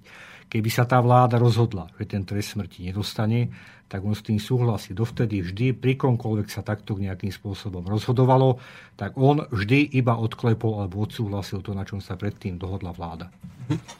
Čiže vlastne to znamená, že prezidenta Beneša nemožno až tak viniť, ale že to rozhodnutie vlády bolo zmanipulované. A vychádza no, z toho... To, to, to rozhodnutie vlády bolo politické. Nešlo tam objektívne tak. zhodnotenie jeho Hej. viny alebo neviny, ale už, do, už fakticky bol to prvý politický proces, tak ako ho vnímame potom už dnes. Môžem ja jednu svoju otázku, pani Grenčíková, dovolíte mi? že to by som sa chcel opýtať na základe tohto, lebo toto je donekonečná. Tieto témy, keď otvoríte, vždy je jeden tábor takýchto ako je pán Ferenc, druhý tábor, ktorý velebia zase na druhej strane Beneša a podobne, že toto ma zaujíma, že ja viem, to je taká otázka, že kto vie, ako by to dopadlo, ale podľa vás, keby nebol býval takýto zmanipulovaný proces s Tisom, neboli by ho zabili, ale on by bol prežil aj do živote vo vezení a zomrel normálnym spôsobom, bola by šanca, že by sme dnes mali túto akoby tému uzavretú ako slovenský národ, už by sme to neriešili? Ja si dovolím tvrdiť, že by sme túto tému vôbec neriešili. Mm. Preto, lebo tým, tým, že on bol potom odsúdený a dostal trest smrti, tak sa z neho stal martýr. Hej. Konec koncov už vtedy, keď sa apelovalo, e, či už predseda demokratickej strany, najmä apeloval na prezidenta Beneša, že jeho odsúdením sa urobí mnoho zlej krvi medzi Čechmi a Slovákmi a urobí dosiahne sa opačný efekt, ako sa sleduje. To znamená, že namiesto toho, aby sa otázka slovenského štátu alebo jednoducho tie rozpory aj, aj medzi samotnými Slovákmi o tom, či za slovenský štát alebo nie, nejako veľkodušne preklenuli a uzavreli. To znamená, že e, keby bol Tiso odsúdený, odsúdený iba na doživotie, tak e, dožije niekde, dožije niekde v uzavretom kláštore alebo jednoducho v izolácii v nejakom kláštore a, a vôbec sa ne, nevedú dnešné diskusie. Ale tým, že sa to udialo takýmto akoby manifestačným spôsobom, tak samozrejme dodnes sú o tom polemike, dodnes sa o tom polemizuje. Čiže e, môžeme tu jeho osobu nejakým spôsobom e, porovnať e, k osobe maršala Peténa vo vyšistickom Francúzsku. Jeden veľký rozdiel, ktorý bol, Petén takisto dostal vo Francúzsku trest smrti a potom mu bola udelená milosť, čiže dostal iba do životie. Petén mal ale oproti Tisovi jednu veľkú výhodu, aj keď bol rovnaký kolaborant, zhruba rovnako umiernený a tak ďalej on bol hrdinom Prvej svetovej vojny a hrdinom obrany Francúzska Prvej svetovej vojne. Čiže on mal jedno veľké plus, ktoré Tiso nemal. Tiso mal fakticky iba nejaké pôsobenie vo vláde v predvojne, a vždy mal nejaký ten punc ľudáka alebo proti Československej a tak ďalej. A potom mal už len svoju činnosť počas vojny. Ale hovorím, keby sa, to, keby sa ten proces nedial v 47., kedy jednoducho aj tie rozpory východ-západ boli úplne otvorené a jedno, jednoznačne zatiaľ išlo o prvý hmm. väčší politický proces. Keby sa to dialo hneď po vojne, kedy tie, tie pomery boli troška pokojnejšie, tak mohol dostať iba do životie a my by sme dnes asi zrejme vôbec neriešili túto otázku. No, ale nestalo sa to tak? Ale nestalo sa Takže to znamená, a už naozaj končím s mojimi otázkami, slubujem, že ale to potom znamená, že to je neuzavriteľná otázka, že to nikdy neuzavriete, lebo vy historici si že prinášate nejaké informácie, fakty a tak ďalej. Na druhej strane vždy máte pánov Ďuricov, vnúkov a podobných, ktorí to inak interpretujú. Jako môžeme, môžeme a teraz sa... ste si vôbec akoby, no vedomí, ste si istí tým, že toto je niekedy uzavreteľ, uzav, ako je, to chcem je, povedať? Je to, je to, Zavrateľná téma, že môžeme niekedy vôbec uzavrieť tu na Slovensku? Uh, ako urobiť čiaru? Nepochybne môžeme, lebo uh, tým, ako sme činili tým viac, tým viac rokov od tejto témy, vymre generácia, pre ktorú to bola otázka života a smrti, alebo jednoduchosti, keď to zoberieme. Čiže v roku 1944 alebo 1945 cez vojnu boli na Slovensku voči sebe Eh, existenčne eh, namierené nepriateľské tábory. Fakticky na Slovensku bola občianská vojna. A tento pomer buď za Tisa jednoznačne, alebo jednoznačne proti Tisovi sa fakticky ťahal ďalšie 10 ročia. Dostávalo sa to cez tých ľudí, ktorí vtedy bojovali ich deťom, ich deti to nejako prenášali potom na, na ich deti, čiže na vnúčatá a tak ďalej.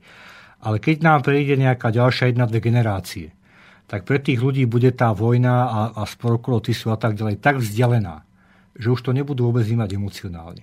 Uvedomia si, áno, bol to človek, ktorý bol na čele slovenského štátu, bol viac menej umiernený, e, po vojne bol, bol obeťou nejakého politického procesu, keby to malo byť objektívne, nedostal by trestnutí, dostal by iba do životy a tak ďalej. Jednoducho stalo sa to a nebudú to, nebudú to už ďalej riešiť. Nebude to pre nich emotívna otázka. A konečne sa do popredia dostanú už nie emócie, ale asi tie objektívne fakty. A ja by som s vami dvoma nesúhlasil, lebo ja si všímam, že tí starší ľudia, ktorí k tomu majú emocionálnu väzbu, to odovzdávajú svojim deťom, vnúkom a tak ďalej. To sa stále šíri, čiže ja počujem chválospevy na Fica znieť z úst m, tak starých ľudí, ako som ja.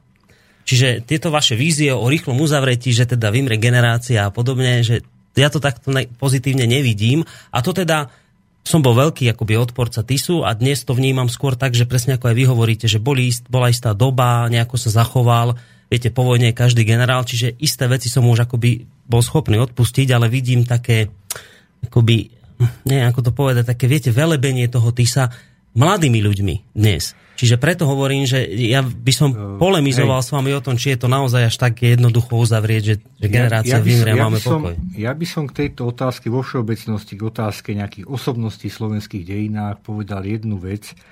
Uh, historici si to asi skôr uvedomujú, lebo pracujú s tými materiálmi a vidia dobré, dobré stránky, zlé stránky tých ľudí.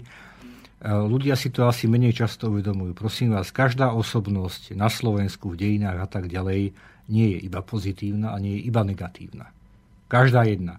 Či berieme Štúra, Štefánika, uh, Husáka, kohokoľvek, Dubčeka a tak ďalej.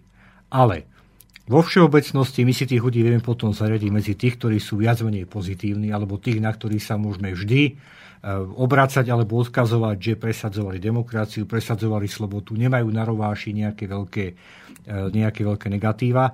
A potom sú tu samozrejme osoby, ktoré sú prevažne negatívne a sú vnímané negatívne preto, lebo boli na istých pozíciách, nedokázali udržať istý demokratický smer, slobodný smer a tak ďalej ale, ale pri nejakej osobnosti a dokonca ani pri osobnostiach, ktoré ja osobne vnímam ako tie najpozitívnejšie a najlepšie, by som si nedovolil ich, ich nejako legendarizovať alebo robiť z nich e, nejakých svedcov alebo niekoho, že toto si dám ako vzor toho, ako sa má človek chovať v každej, v každej pozícii a tak ďalej. Máte veľkých politikov Slovenska, ktorí e, korumpovali, podplácali a tak ďalej, ale pritom viete, že v tej politike dokázali preto Slovensko veľmi veľa a pritom dokázali zachovať ten štýl, ten štýl politiky v tom demokratickom smere, slobodnom smere, liberálnom smere.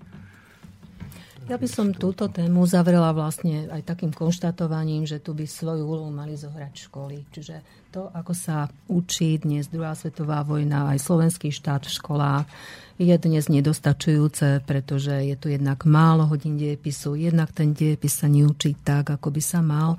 Takže myslím si, že asi tu by dôležitú úlohu naozaj mali zohrať tie školy a to vzdelávanie žiakov práve vo svetle tých objektívnych historických faktov, ktoré by mali ovplyvniť aj tých mladých ľudí a formovať v podstate ich historické myslenie takýmto objektívnym smerom. No, e, vlastne sme otvorili otázku, ku ktorej som sa chcela aj dostať postupne tým našim vývojom, takže uzavrieme si túto tému, ale nech sa páči, milí poslucháči, napíšte nám, ak máte ešte niečo a po pesničke budeme pokračovať už takouto vnútornou politikou slovenského štátu. Hey,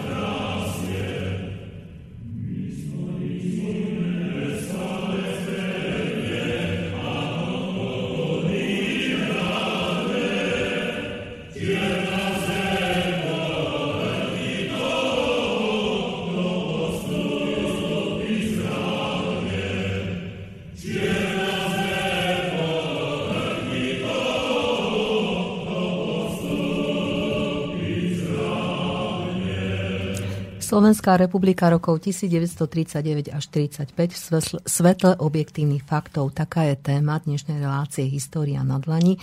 No a rozprávame sa s pánom doktorom Marekom Sirným, doktorom filozofie, historikom, vedeckým pracovníkom, ktorý sa zaoberá vo svojej profesionálnej práci práve aj slovenským štátom, slovenským národným postaním a tak ďalej. My sme si charakterizovali pojem, alebo teda charakteristiku štátu, aký asi bol tento štát. No a ešte by som sa predsa len, hoci sme už troška aj o tej ideológii hovorili, pristavila by som sa e, pri tom, akú úlohu v tomto štáte zohrávala ideológia, respektíve aké pozície má katolická církev, alebo teda kresťanská, ide, e, kresťanská ideológia, ktorá, ktorú katolická církev reprezentovala. Katolická církev mala v slovenskom štáte veľmi významnú pozíciu. E, súviselo to, už sme to tu aj spomínali, vlastne aj s tým personálnym prepojením medzi tou e, politikou alebo aj samotnou linkovou slovenskou ľudovou stranou a katolickou církvou. To znamená, že aj v linkovej slovenskej ľudovej strane, aj na e, rôznych, rôznych miestach toho, toho štátu a toho režimu boli katolíckí kňazi a boli tam ľudia, ktorí inklinovali ku katolicizmu, ku katolickej viere a, a boli, boli, boli aktívne, aktívne veriaci, alebo teda boli jednoznačne veriaci. Na druhej strane aj pri samotnom doktorovi Tizovi sa niekedy viac do popredia dostávalo práve to jeho štátnictvo, alebo to, že bol štátnik, na úkor samozrejme toho jeho kniažstva. Samotný Vatikán mu neodporúčal, alebo bol proti tomu, aby bol na čele slovenského štátu, štátu, ktorý úplne jednoznačne sa musel nejakým spôsobom viazať nacistické Nemecko. E, Vatikán bol proti tomu, bol na tohto štátu. Ale on jednoducho si vtedy povedal, a takto potom aj Vatikánu zdôvodňoval, že on, on vie najlepšie, prečo to na seba berie, práve túto službu alebo, alebo túto ťarchu, on vie, že národov potrebuje a, a vyžaduje to od neho. E, čiže tá pozícia bola na jednej strane významná, Na druhej strane ten štát, napriek tomu, že ten, ten vplyv cirkvi bol významný, nie vždy rešpektoval názor katolíckej cirkvi. Nerešpektovali ich ani potom pri, pri riešení židovskej otázky, respektíve akceptovali ich iba do istej miery. Neakceptovali ich ani pri rôznych ďalších, ďalších rozhodnutiach, ktoré výrazným spôsobom obmedzovali demokraciu, obmedzovali slobodu, ľudské práva a tak ďalej samotný Vatikán e, síce bol jeden z prvých štátov, ktorý uznal slovenský štát a bol jeden z posledných, ktorý ešte slovenský štát uznával. E, na druhej strane aj jeho diplomatickí zástupcovia, ktorí boli vysielaní na Slovensko, boli skôr diplomatickí zástupcovia, ktorí boli takého pročeskoslovenského razenia. To znamená, že oni si do istej miery uvedomovali alebo boli naviazaní na to, že po vojne zrejme znova bude obnovené Československo a je potrebné sa orientovať práve na obnovenie tohto Československa a nie nejakým veľkým spôsobom e, protežovať alebo forsírovať slovenský štát. E, samozrejme aj, aj čo sa týka ústavy alebo aj čo sa týka zákonov, e, tie pojmy ako kresťanský, alebo bude sa to konať a diať v línii kresťanskej ideológie, tam boli často používané.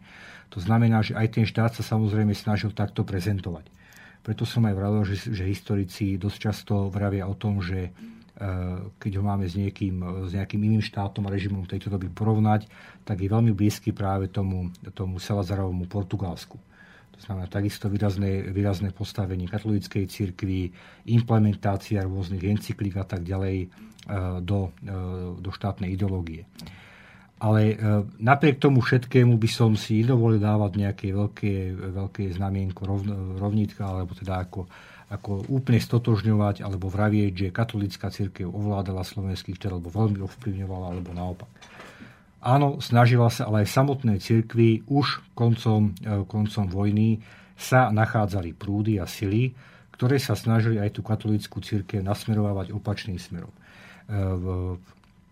medzi tých najaktívnejších v roku 1944 aj samotnom povstaní, povstaní bol e, chorvátsky kňaz e, Tomislav e, Kolakovič, ktorý sa snažil aj katolických intelektuálov, vysokoškolákov a tak ďalej orientovať práve na to, že skončí druhá svetová vojna, slovenský štát zanikne, nebude obnovený a je treba nejakým spôsobom ten obraz tej katolíckej cirkvi očistiť alebo ukázať aj tomu povojnovému režimu a svetu, že tá katolická církev nebola iba tá, ktorá kolaborovala s tým ľudáckým režimom alebo s režimom, ktorý pomáhal nacistickému Nemecku, ale že katolická církev bola naopak aj tá, ktorá e, spolupracovala s odbojom, pomáhala odboju a tak ďalej. Čo konec koncov aj on sám dokazoval pobytom u partizánov, ušetrovaním a tak ďalej. Vie sa, že aj príslušníci Evangelickej cirkvi takisto boli zapojení do odboja, ale ja sa teraz opýtam takúto otázku, či tá najmä katolická cirkev nebola, nemohla zdola nejakým spôsobom protestovať najmä proti riešeniu židovskej otázky.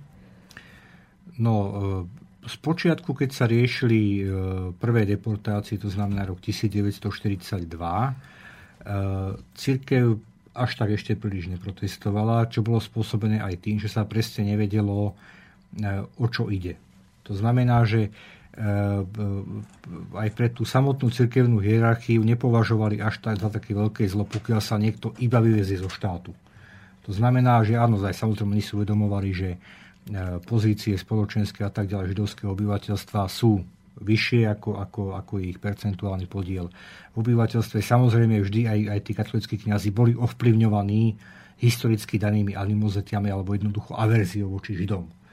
To ako nech, nech, nech mohol byť katolický kňaz alebo katolík akokoľvek liberálny alebo umiernený, stále tam ostávala nejaká tá prízma práve na tých Židoch a, a na to historicky, čo sa dialo medzi kresťanmi a Židmi. A, ale potom neskôr už keď bolo zrejme, že e, tí Židia sú tam vystavení výrazným násilnostiam, usmrcovaniu a tak ďalej a množili sa protesty od samotných katolíkov, kňazov a tak ďalej na cirkevnú hierarchiu, tak potom už samozrejme katolíckí biskupy sa snažili teda nejakým spôsobom protestovať a obmedzovať práve, práve tieto deportácie. Takisto nemôžno zabúdať, že jedna vec sú oficiálne prejavy a druhá vec je je práca alebo pozícia každého toho jednotlivého kňaza.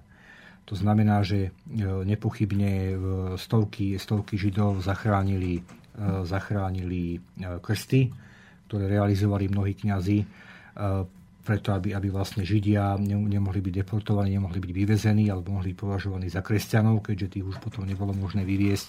Takisto skrývania židovského obyvateľstva, ale rôznych iných pokláštoroch a tak ďalej. A konec koncov aj v samotnom odboji nájdeme niekoľko katolických kňazov, teda okrem toho, sme spomínali, že evangelíci je troška kategória iná, tí boli o mnoho výraznejší aj v odboji a tak ďalej.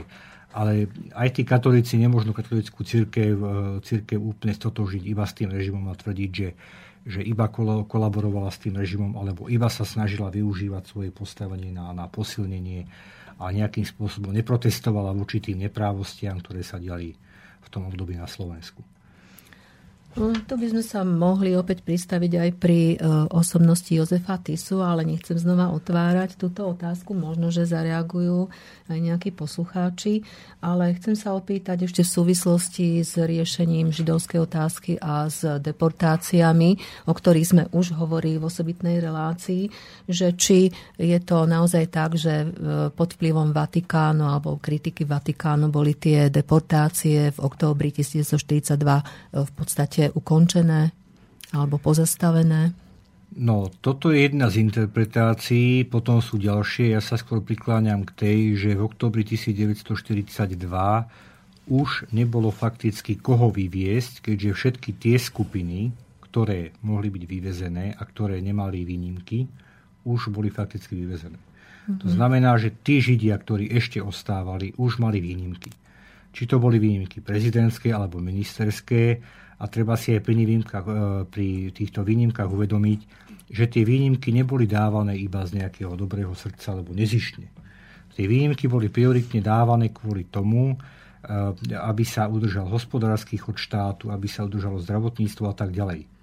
Jedna malinká poznámka ku zdravotníctvu. Väčšina vtedajších lekárov boli Židia. To znamená, že ani ten štát si nemohol dovoliť vyviesť všetkých alebo väčšinu svojich lekárov, lebo by celý zdravotný systém sa jednoducho rozpadol.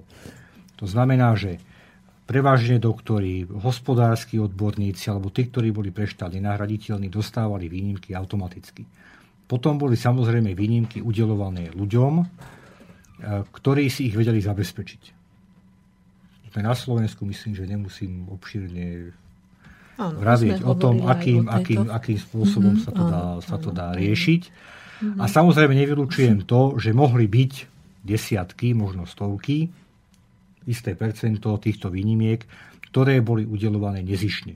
Boli samozrejme aj ministri, ktorí boli uh, veľmi umiernení, alebo veľmi ťažko by sme ich mohli považovať za nejakých fašistov, profašistických alebo antisemitov a tak ďalej. Čiže tí samozrejme, pokiaľ, sa, pokiaľ uh, za niekoho orodoval niekto im blízky a podobne, nemuseli mať problém samozrejme nejakú tú výnimku udeliť a tým pádom niekoho, niekoho zachrániť. Áno, posunieme sa troška v tých našich témach a Nasleduje otázka. Formoval charakter štátu boj radikálneho a umierneného krídla o moc štáte, respektíve aké boli jeho výsledky? To radikálne a konzervatívne krídlo e, nebolo od začiatku vždy rovnaké. To znamená, nie tí istí ľudia, ktorí na začiatku boli radikáli, ostávali radikálmi až do konca režimu. Spočiatku e, tá radikálna skupina mala veľmi silné pozície a fakticky do roku 41-42 bola vo mnohých oblastiach dominantná. Tá dominancia sa prejavila práve pri riešení tej židovskej otázky. A tú, túto skupinu, tú radikálnu, reprezentoval najmä e, vtedajší premiér, respektíve neskôr potom aj minister zahraničných vecí Vojtech Tuka. A tým druhým najvýraznejším radikálom v tomto období bol e, minister vnútra, respektíve veliteľ linkových gárd Alexander Mach a tam bola ďalšia skupinka tých nižších úradníkov. A to konzervatívne krídlo samozrejme tým najvýraznejšou osobnosťou bol prezident Tiso a potom to boli väčšinou, aj väčšina tej strany boli práve tí umedení konzervatívci. A oni sa samozrejme, pokiaľ bol ten tlak Nemecka nejaký výrazný a ten sa prejavil potom najmä v júli 1940 počas tzv. Salzburských rokovaní, kedy si e, Nemci povolali slovenskú vládu, vrátane prezidenta e, Tisa na, konzul, na tzv. konzultácie do Salzburgu, kde im jednoznačne povedali, že takáto a takáto línia vnútornej zahraničnej politiky nekorešponduje so zájmami Nemecka, je treba ju zmeniť. To znamená, že v Nemecku vtedy najviac vadil, vadil minister zahraničných vecí Ďurčanský. Ďurčanský, ktorý si myslel, alebo si plne neuvedomil závislosť slovenskej zahraničnej politiky na nemeckej a snažil sa tú zahraničnú politiku e, e, robiť viac takú, takú vyrovnanejšiu, nie iba orientovanú na Nemecko. To znamená, že e, snažil sa tajne kontaktovať britskú stranu, aby jednoducho Slovensko nemalo úplne, úplne pretrhané všetky väzby aj na spojenecký tábor. Snažil sa ten nemecký vplyv v tomto období trvania paktu Ribbentrop-Molotov, čiže istých dobrých vzťahov medzi Nemeckom a Sovietským zväzom, snažil sa tú zahraničnú politiku orientovať aj na sovietský zväz, to znamená, aby to bolo troška vyváženejšie. Nemci samozrejme nejakú takúto slobodnejšiu politiku nejakému satelitovi nedovolili.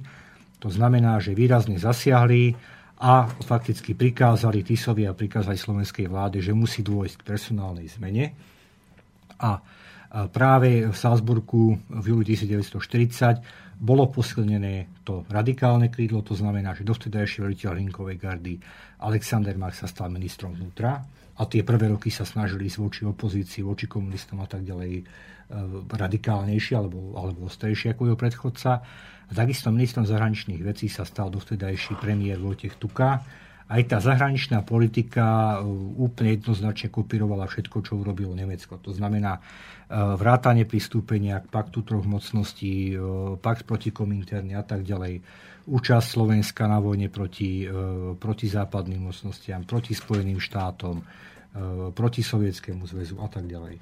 Presadenie národného socializmu do tak, slovenských pomárov, čo sa našťastie nepodarilo. Hej, Ale potom, potom od toho roku 1942 a 1943, aj tým teda, že bol prijatý ten vodcovský systém, čiže posilnená pozícia e, pozícia e, doktora Tisu, aj tým, že fakticky sa dokázala nájsť aféra, aféra plukovníka Snadského, ktorý bol veľmi blízkym spolupracovníkom Vojtecha Tuku a týmto pádom sa nejakým spôsobom cez tohto blízkeho spolupracovníka, ktorému bola dokázaná spolupráca s maďarskou spravodajskou službou, bolo vrhnuté zlé svetlo aj na Tuku a tá jeho pozícia už nebola až tak silná. To znamená, že od toho roku 1943 sa viac menej všetci, alebo väčšina, tria väčšina prikláňa už práve k tomu konzervatívnemu krídlu. A malo to nejaký význam ďalšej e, politike, napríklad aj v otázke postoja štátnej moci k odboju alebo k odbojárom alebo k samotnému slovenskému národnému povstaniu? E, áno, aj keď e, tam to potom veľmi formovalo tie postoje voči odboju, osobné naladenie jednotlivých ľudí a to, do akej miery si uvedomovali, čo bude po vojne. Alexander Mach ako mladý človek ambiciózny si dokázal uvedomiť a spočítať, že keď bude veľmi radikálny, e, slovenský štát s veľkou pravdepodobnosťou druhú svetovú vojnu neprežije, bude obnovený Československý štát a pokiaľ bude považovaný za jedný z najradikálnejších predstaviteľov tohto režimu, tak nepochybne mu hrozí trest smrti. A aj vďaka tomu, že tí, tie posledné, e, posledné vojnové roky ako minister vnútra sa snažil byť taký blahosklonnejší voči odboju, aj vďaka tomu, že na rozdiel od prezidenta Tisa po vojne pri tom procese eh, vyjadril lútosť nad všetkým tým, čo sa dialo a, a bol v takej alebo bol v takej, v takej inej pozícii a vystupoval inak ako prezident Tiso. Nakoniec trest smrti nedostal, to znamená, že dostal iba, iba 30 rokov. No to ja asi, eh, neviem, či to bolo celkom spravodlivé, keďže Vojtech Tuka v podstate sám inicioval riešenie židovskej otázky. Takže v tomto zmysle asi tá, tá spravodlivosť nekonala za svoj koniec správne. Áno, ale e, každý štát funguje na istých princípoch systémov právnych a to rozhodnutie potom niekto odsúhlasuje alebo uh-huh. môže sa vysloviť proti. A je faktom, že proti takémuto riešeniu židovskej otázky e, málo kto otvorene vystúpil. To sa týka aj prezidenta Tisa. On keby silou mocou výrazne chcel, mohol s tým niečo spraviť a nemôžeme argumentovať v tomto prípade ani tým, že si to nemohol voči Nemecku dovoliť. Lebo je prípad dánskeho kráľa, ktorý boli dokonca okupovaní. Ani je to, že by boli nejakým spôsobom samostatní. E, v Maďarsku sa takisto židovská otázka riešila o mnoho umiernenejšie a riešila sa až potom radikálne, keď už bolo Maďarsko fakticky Nemeckom okupované. To znamená, že pokiaľ oni ešte boli ako tak pánmi svojho územia, tak nejak tak radikálne ako na Slovensku židovskú otázku neriešili. Čiže nie je možné automaticky povedať, že prezident Tiso alebo slovenská strana nemala v riešení židovskej otázky inú alternatívu. Ja by som skôr povedala, že to práve túto otázku podcenila a bolo jej viac menej jedno, čo sa so Židmi, ktorí sú vysťahovaní zo slovenského územia, deje. No a teraz dáme priestor ďalšiemu mailu. Máme ďalší mail, ale ešte predtým skúsim aj ja zazdať otázku. Lebo zaujímavo, pán Sírny hovorí, ma to zaujíma, čo dnes vraví, že keď ste toho pána Ďurčanského spomínali, ste ho tak v podstate pozitívne tu trochu vykreslili. Iste ste zachytili tú vec, ktorá sa tu diala, ja neviem, či to sú 3, 4, možno 5 rokov dozadu, keď mu v Rajci odhalili bustu. Vtedy sa tu na Slovensku strhla taká diskusia Ďurčanský, hento, tamto.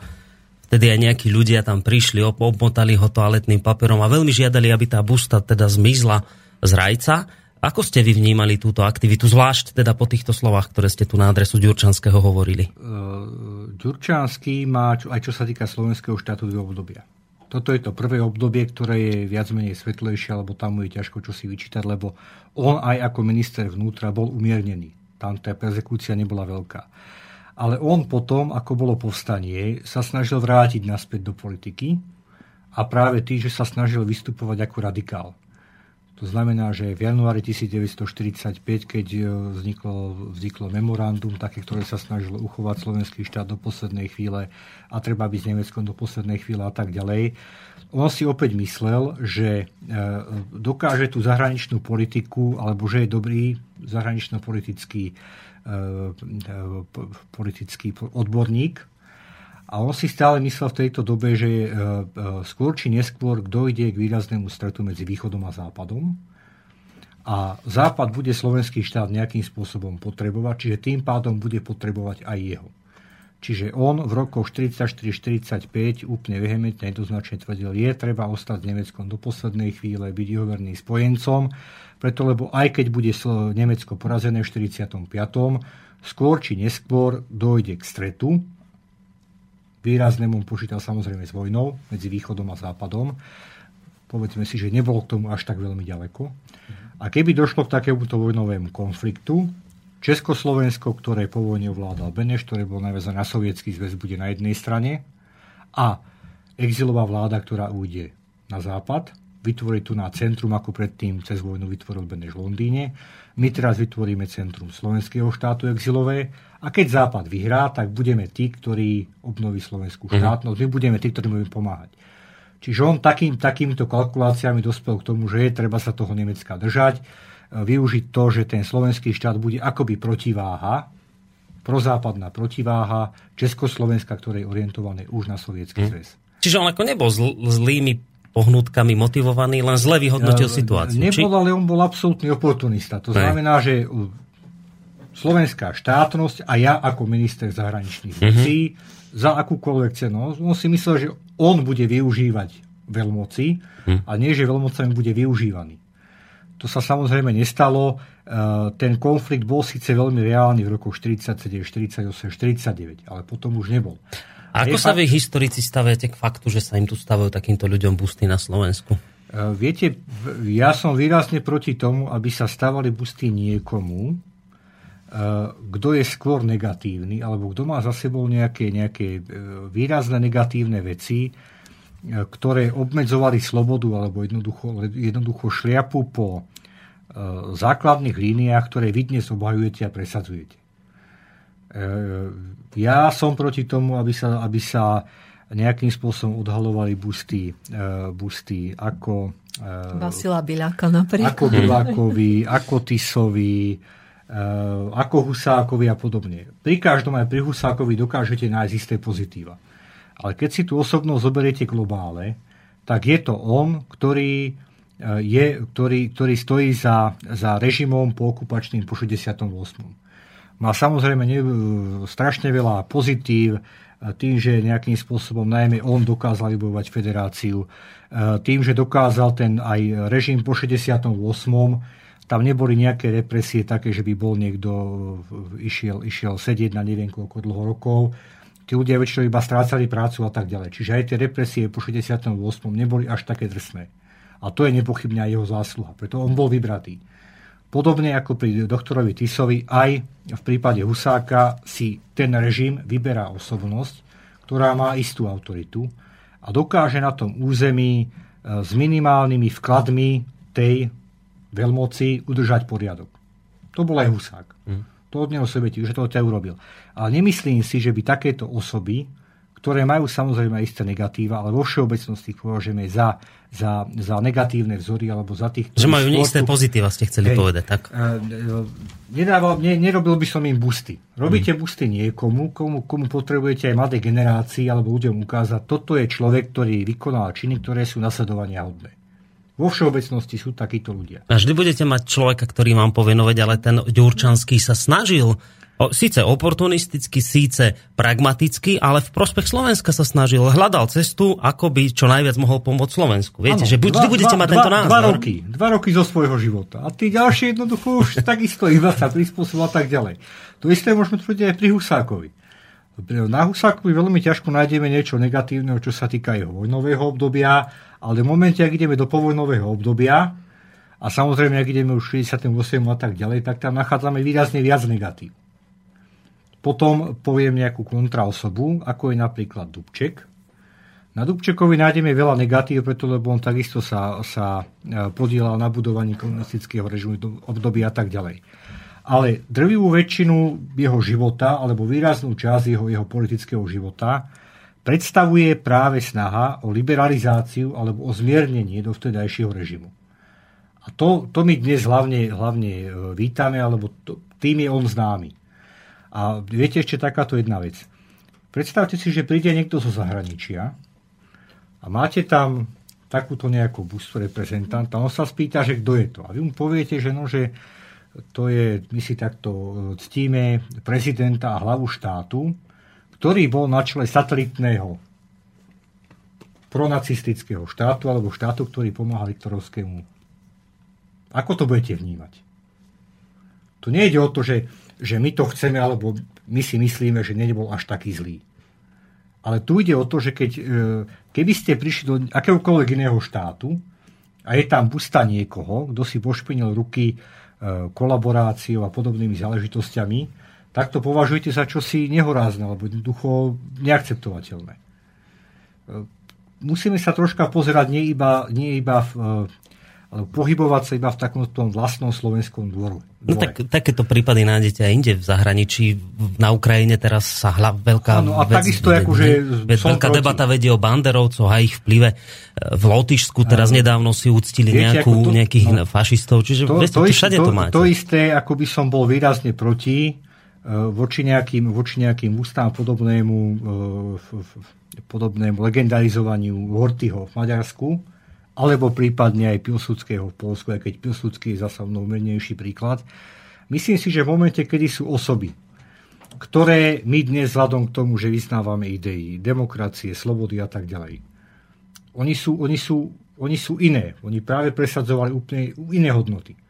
Aj ten doktor Tiso e, nepochybne nebol demokrat, určite nebol liberál, však to zase nemusí ani byť, ale nebol človek, pre ktorého by hodnoty osobnej slobody boli vyššie ako tie hodnoty, ktoré on vtedy presadzoval. Pre neho to bolo, on bol skôr naklonený autoritatívnemu režimu alebo autoritárskemu ako, ako nejakému slobodnejšiemu.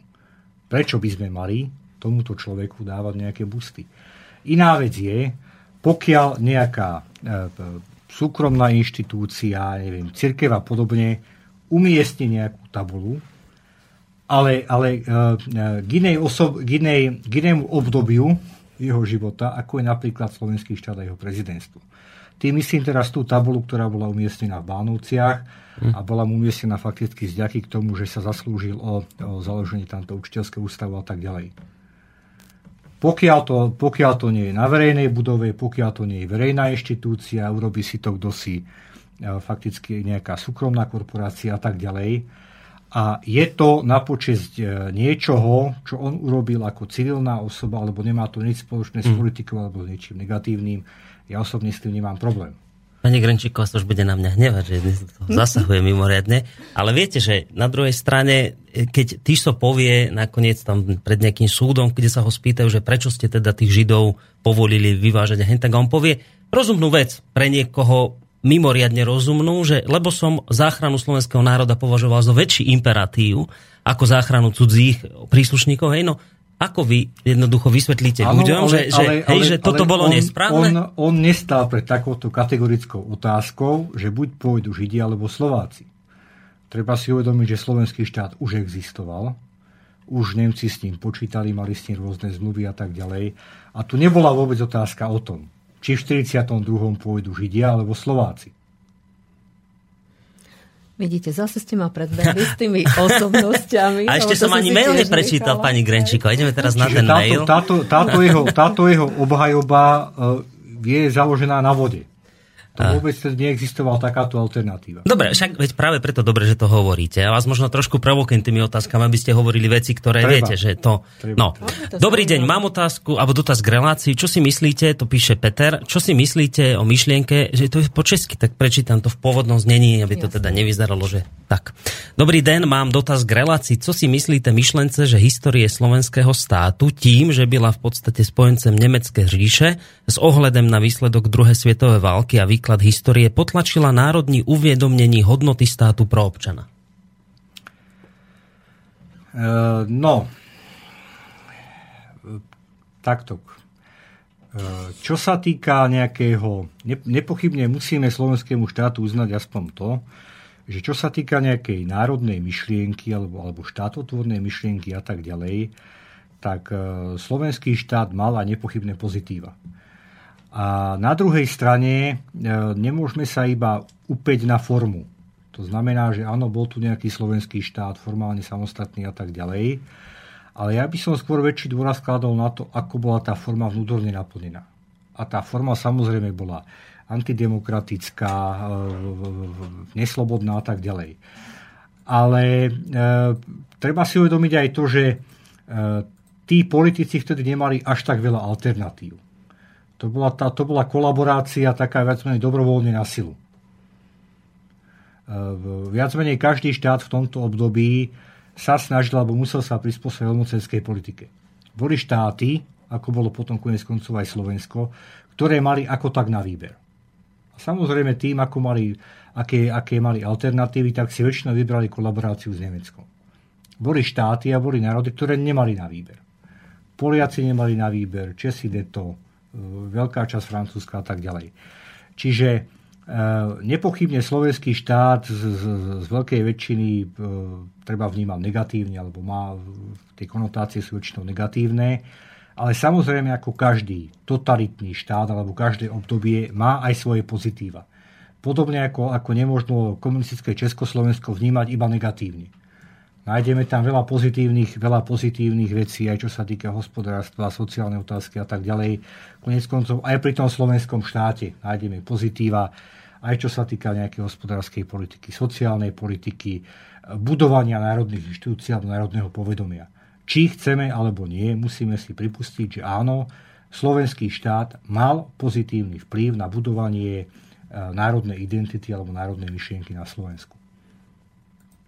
Vidíte, tak ste ma zasa predbehli, lebo to má tiež jedna z ďalších otázok. Fajn, dobre, že sme si to aj zodpovedali, lebo aj k tomu sme smerovali. Ale ja by som chcela ešte otvoriť aspoň takéto dve témy. Aký bol mocenský aparát Slovenskej republiky a potom v podstate e, k tomu odboju to by som sa chcela dostať, či mohol vedieť Jozef Tiso o pripravovanom povstaní a či sa zmenilo postavenie štátu v očiach nacistického Nemecka po vypuknutí SNP, respektíve po jeho potlačení. Takže mohli by sme sa tejto jednej téme venovať. A druhá téma ešte zapojenie slovenskej armády do vojny. No neviem, ako to postíhame. Tak poďme najprv túto jednu Dobre, tému. Dobre, skúsim nejako v rýchlosti. Mocenský aparát. E, samozrejme, že na vrchole rebríčka tej moci bol teda prezident, bola tam nejaká vláda, e, to bola tá výkonná moc alebo vládna moc a potom tu bola zakodovaná moc parlament. Treba si na začiatok uvedomiť, že e, parlament od nejakého toho 40. 40. roku 41. Eh, nezohrával klasickú mocenskú pozíciu, ako zohráva dnešný parlament. To znamená, že potom väčšina tých zákonov bola príjmaných iba vo vláde, vládne nariadenie a tak ďalej. Ten parlament buď iba dodatočne niečo schvaloval, čo už bolo úplne jasné, alebo niekedy ani neschvalovať. Jednoducho bolo to, bola to už inštitúcia podobná tomu, ako fungoval parlament v komunistickom režime. Nejaká výmena názorov, nejaké ovplyvňovanie, nič. E, potom samozrejme, že e, boli tu, e, boli tu orgány, tie, ktoré spravovali regióny, a treba si opäť uvedomiť, že išlo klasický totalitný štát, to znamená, že nejaká samozpráva, všetko podriadené ministerstvu vnútra, všetko riadi a ovplyvňuje štát, respektíve strana. A podobne ako za komunistického režimu existovalo veľmi úzke prepojenie medzi stranickými a štátnymi orgánmi. Veľmi úzke ovplyvňovala strana fakticky úplne všetko. E, takisto do, do čela obci boli menovaní, menovaní vládni komisári, e, na čele okresov boli, boli okresní náčelníci.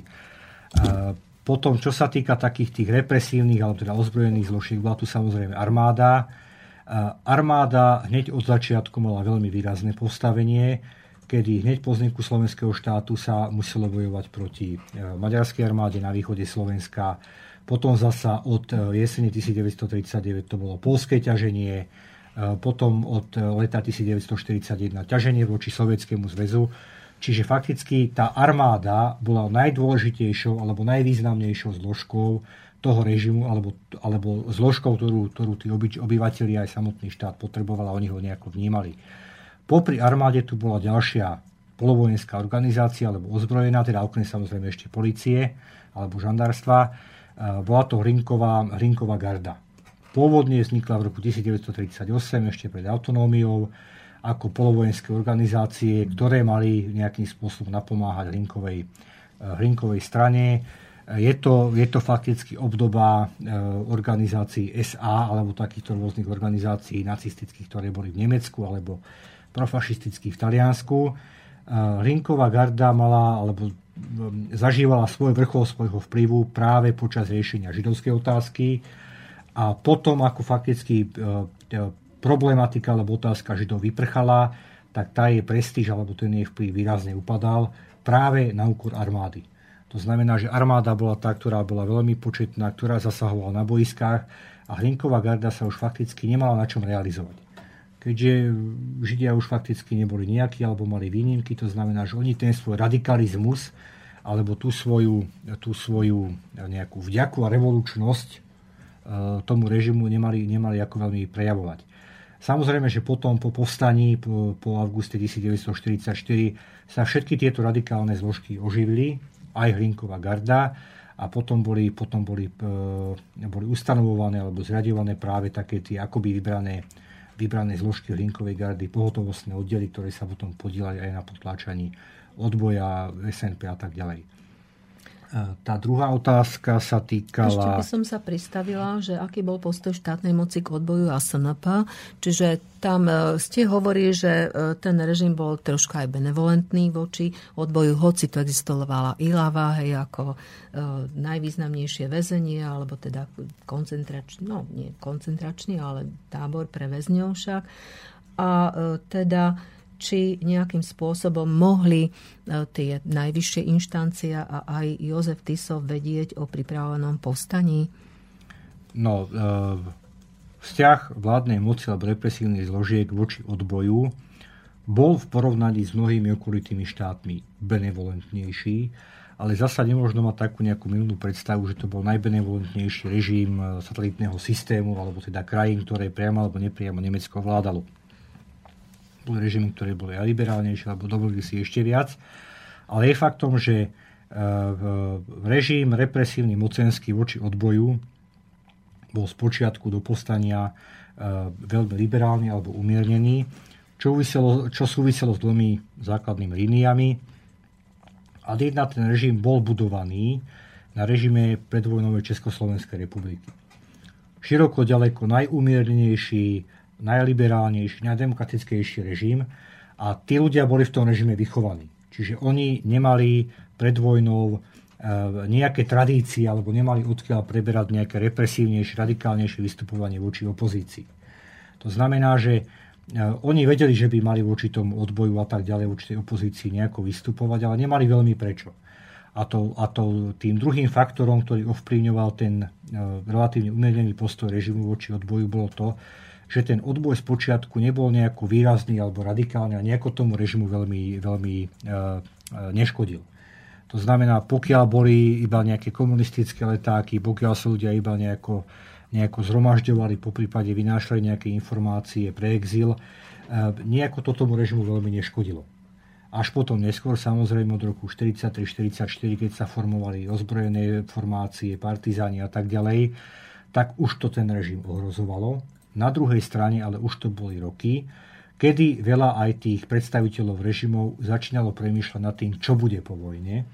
To znamená, že už vedelo, že nebolo by dobré voči tomu, voči tomu odboju vystupovať nejak veľmi radikálne, lebo ten odboj a hlavne tá povojnová reprezentácia si to bude pamätať a budeme nepochybne potrestaní a výrazne potrestaní. Mohol a, vedieť sa o pripravovanom povstaní?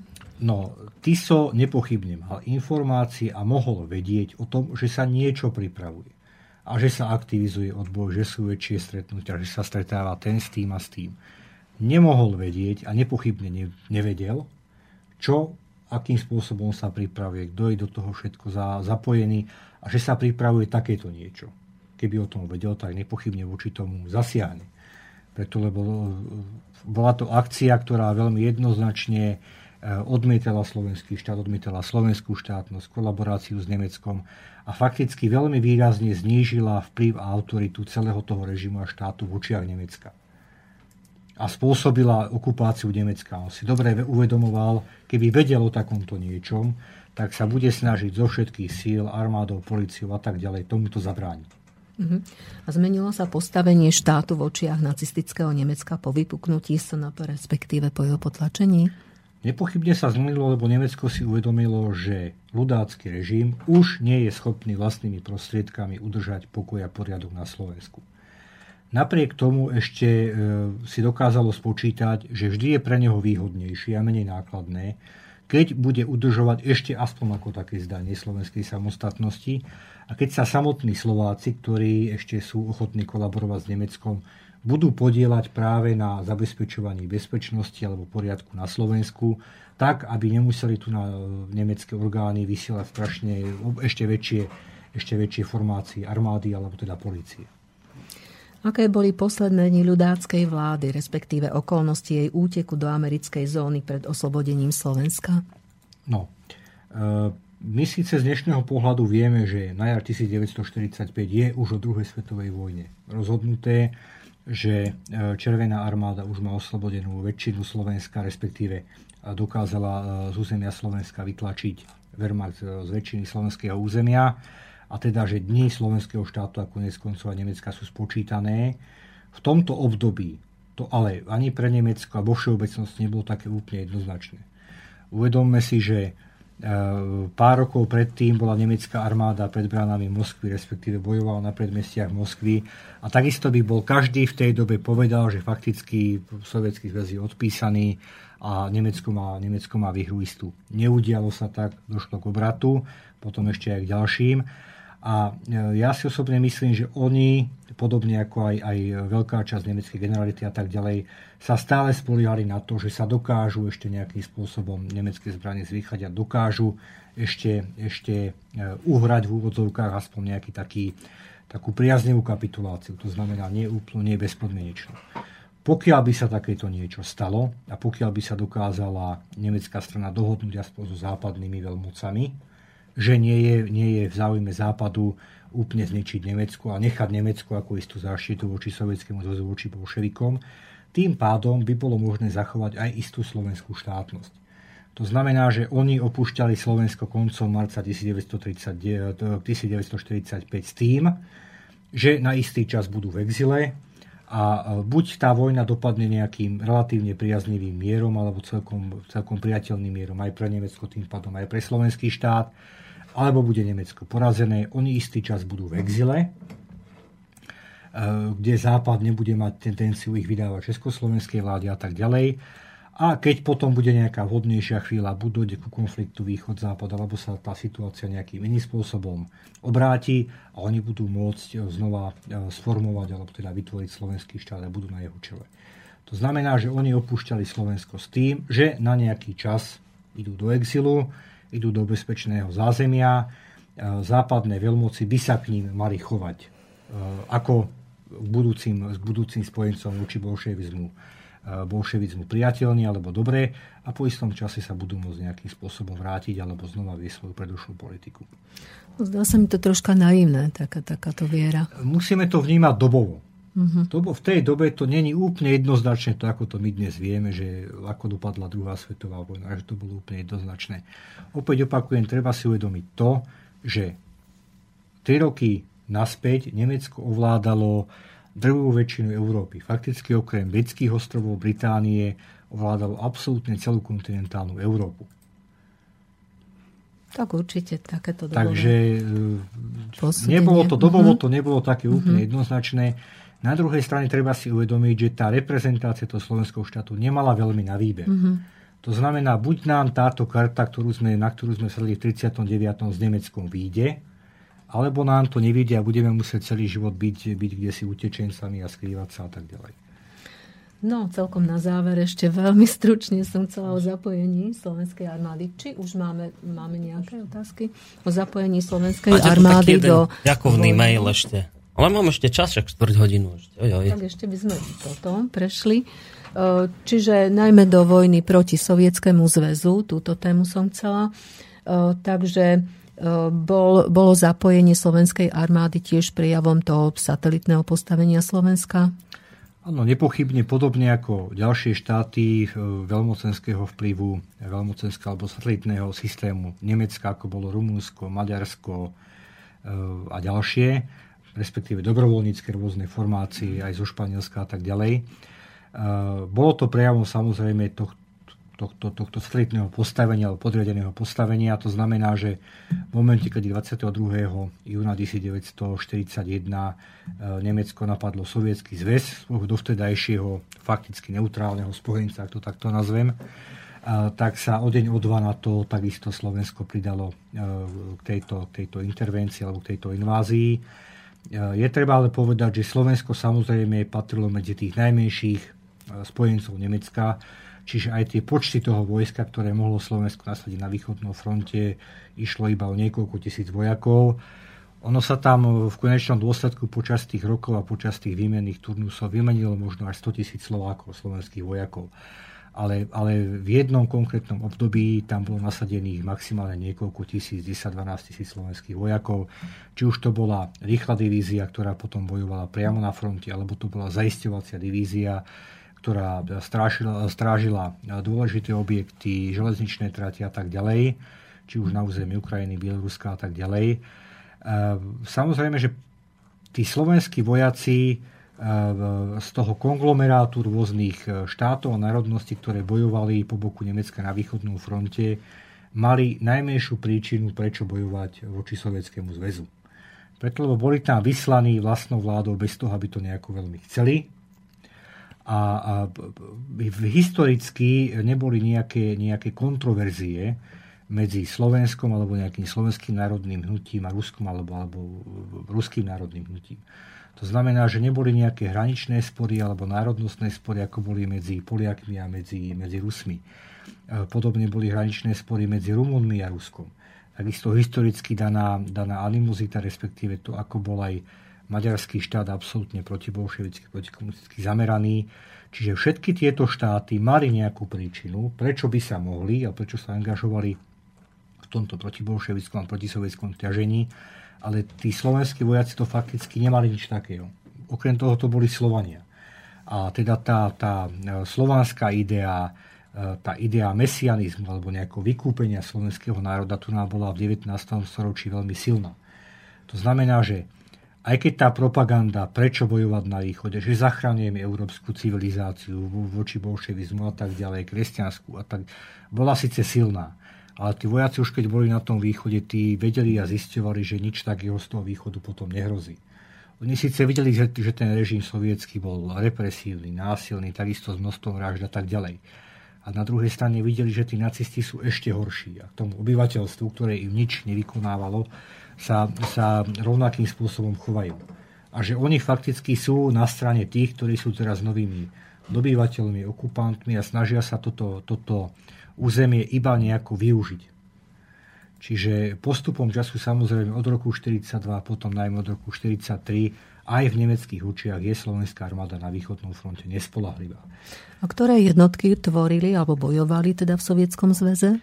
Boli to teda, som hovoril, boli to tzv. rýchla divízia a zaistovacia divízia. Tá rýchla divízia, ktorá mala niekoľko tisíc mužov, 2000, 3000, niekedy až 5000, e, bojovala práve teda na tom fronte, bola tá frontová a potom tá zaisťovacia, ktorá mala opäť niekoľko tisíc vojakov v tomto konkrétnom období, e, bola v zázemí, bola v tyle a pomáhala práve nemeckej armáde udržovať to zázemie, to znamená proti partizánom bojovali, chránili dôležité objekty a tak ďalej.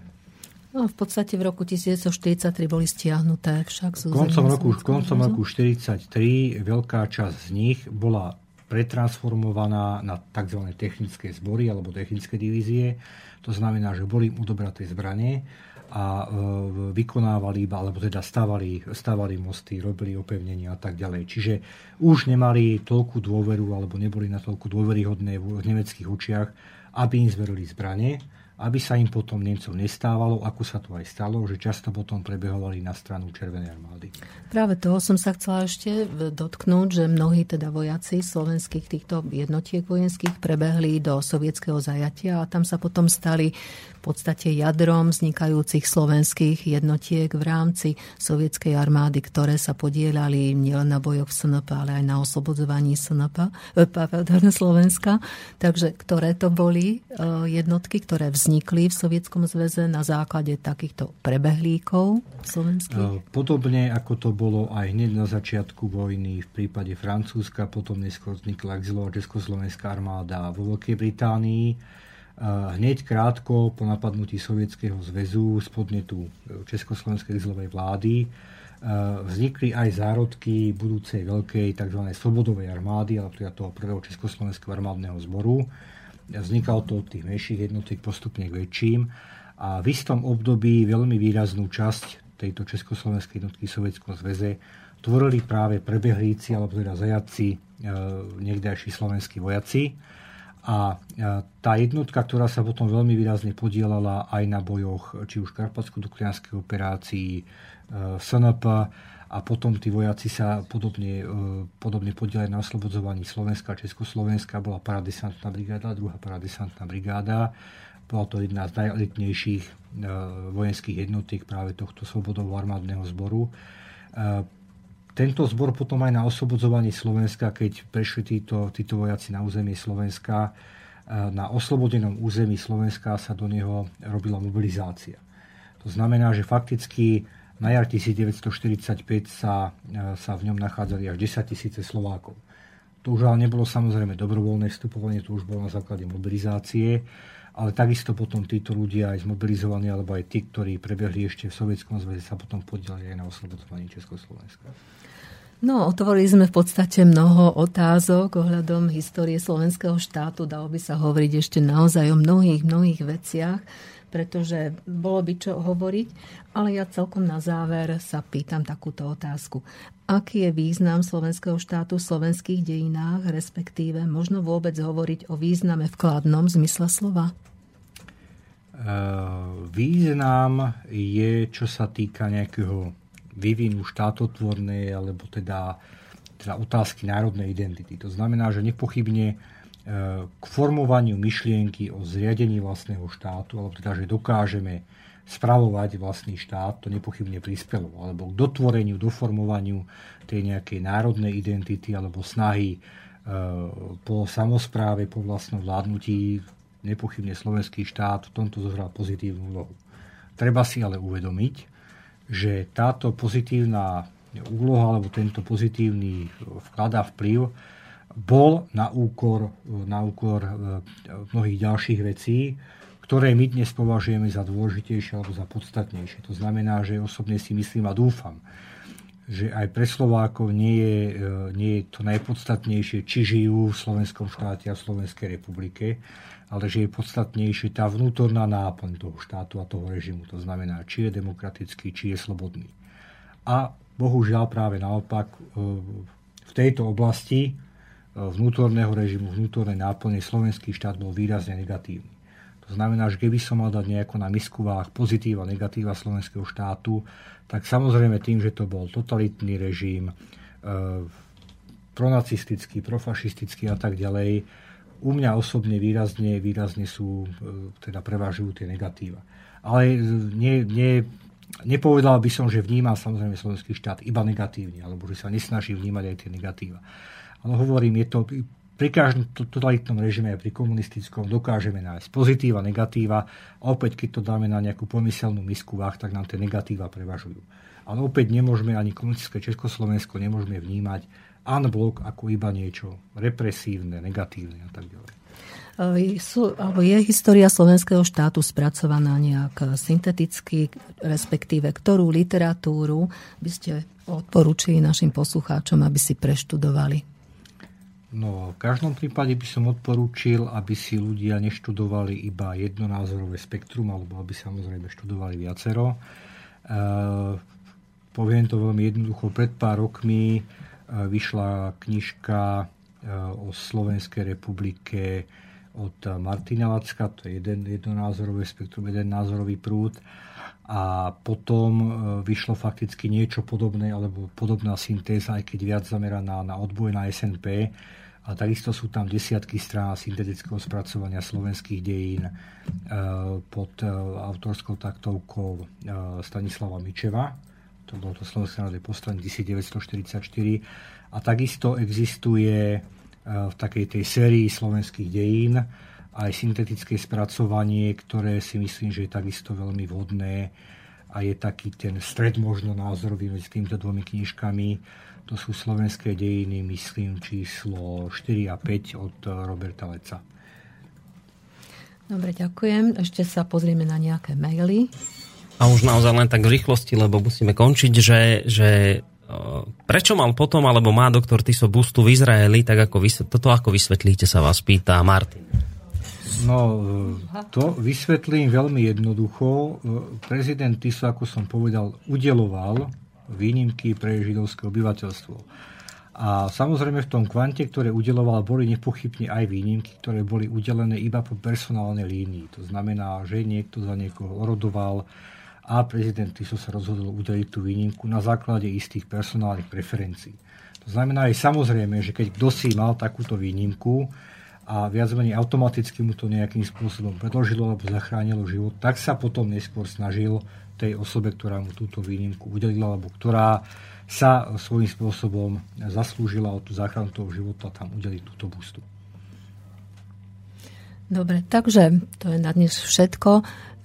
Ja som rada, pán doktor Siny, že ste prišli k nám do štúdia, že sme sa mohli porozprávať o takýchto naozaj kontroverzných témach, o ktorých myslím si, že je potrebné stále rozprávať, o čom svedčia aj naše maily. Takže vám, milí poslucháči, ďakujeme za to, že ste sa zapojili a Veríme, že zostanete naďalej v našej priazni a v priazni našej relácie História na dlani. O dva týždne, to je 11. mája, vás pozývame e, na tému oslobodenia opäť s pánom doktorom Marekom Sirným, doktorom filozofie. Pán doktor, ďakujem, že ste prišli. Ja ďakujem za pozvanie. Dovidenia, teda Dovidenia. o dva týždne. No a vám ďakujeme za pozornosť. Od mikrofónu sa lúči Lubica Grenčíková a Boris Koróni. Christa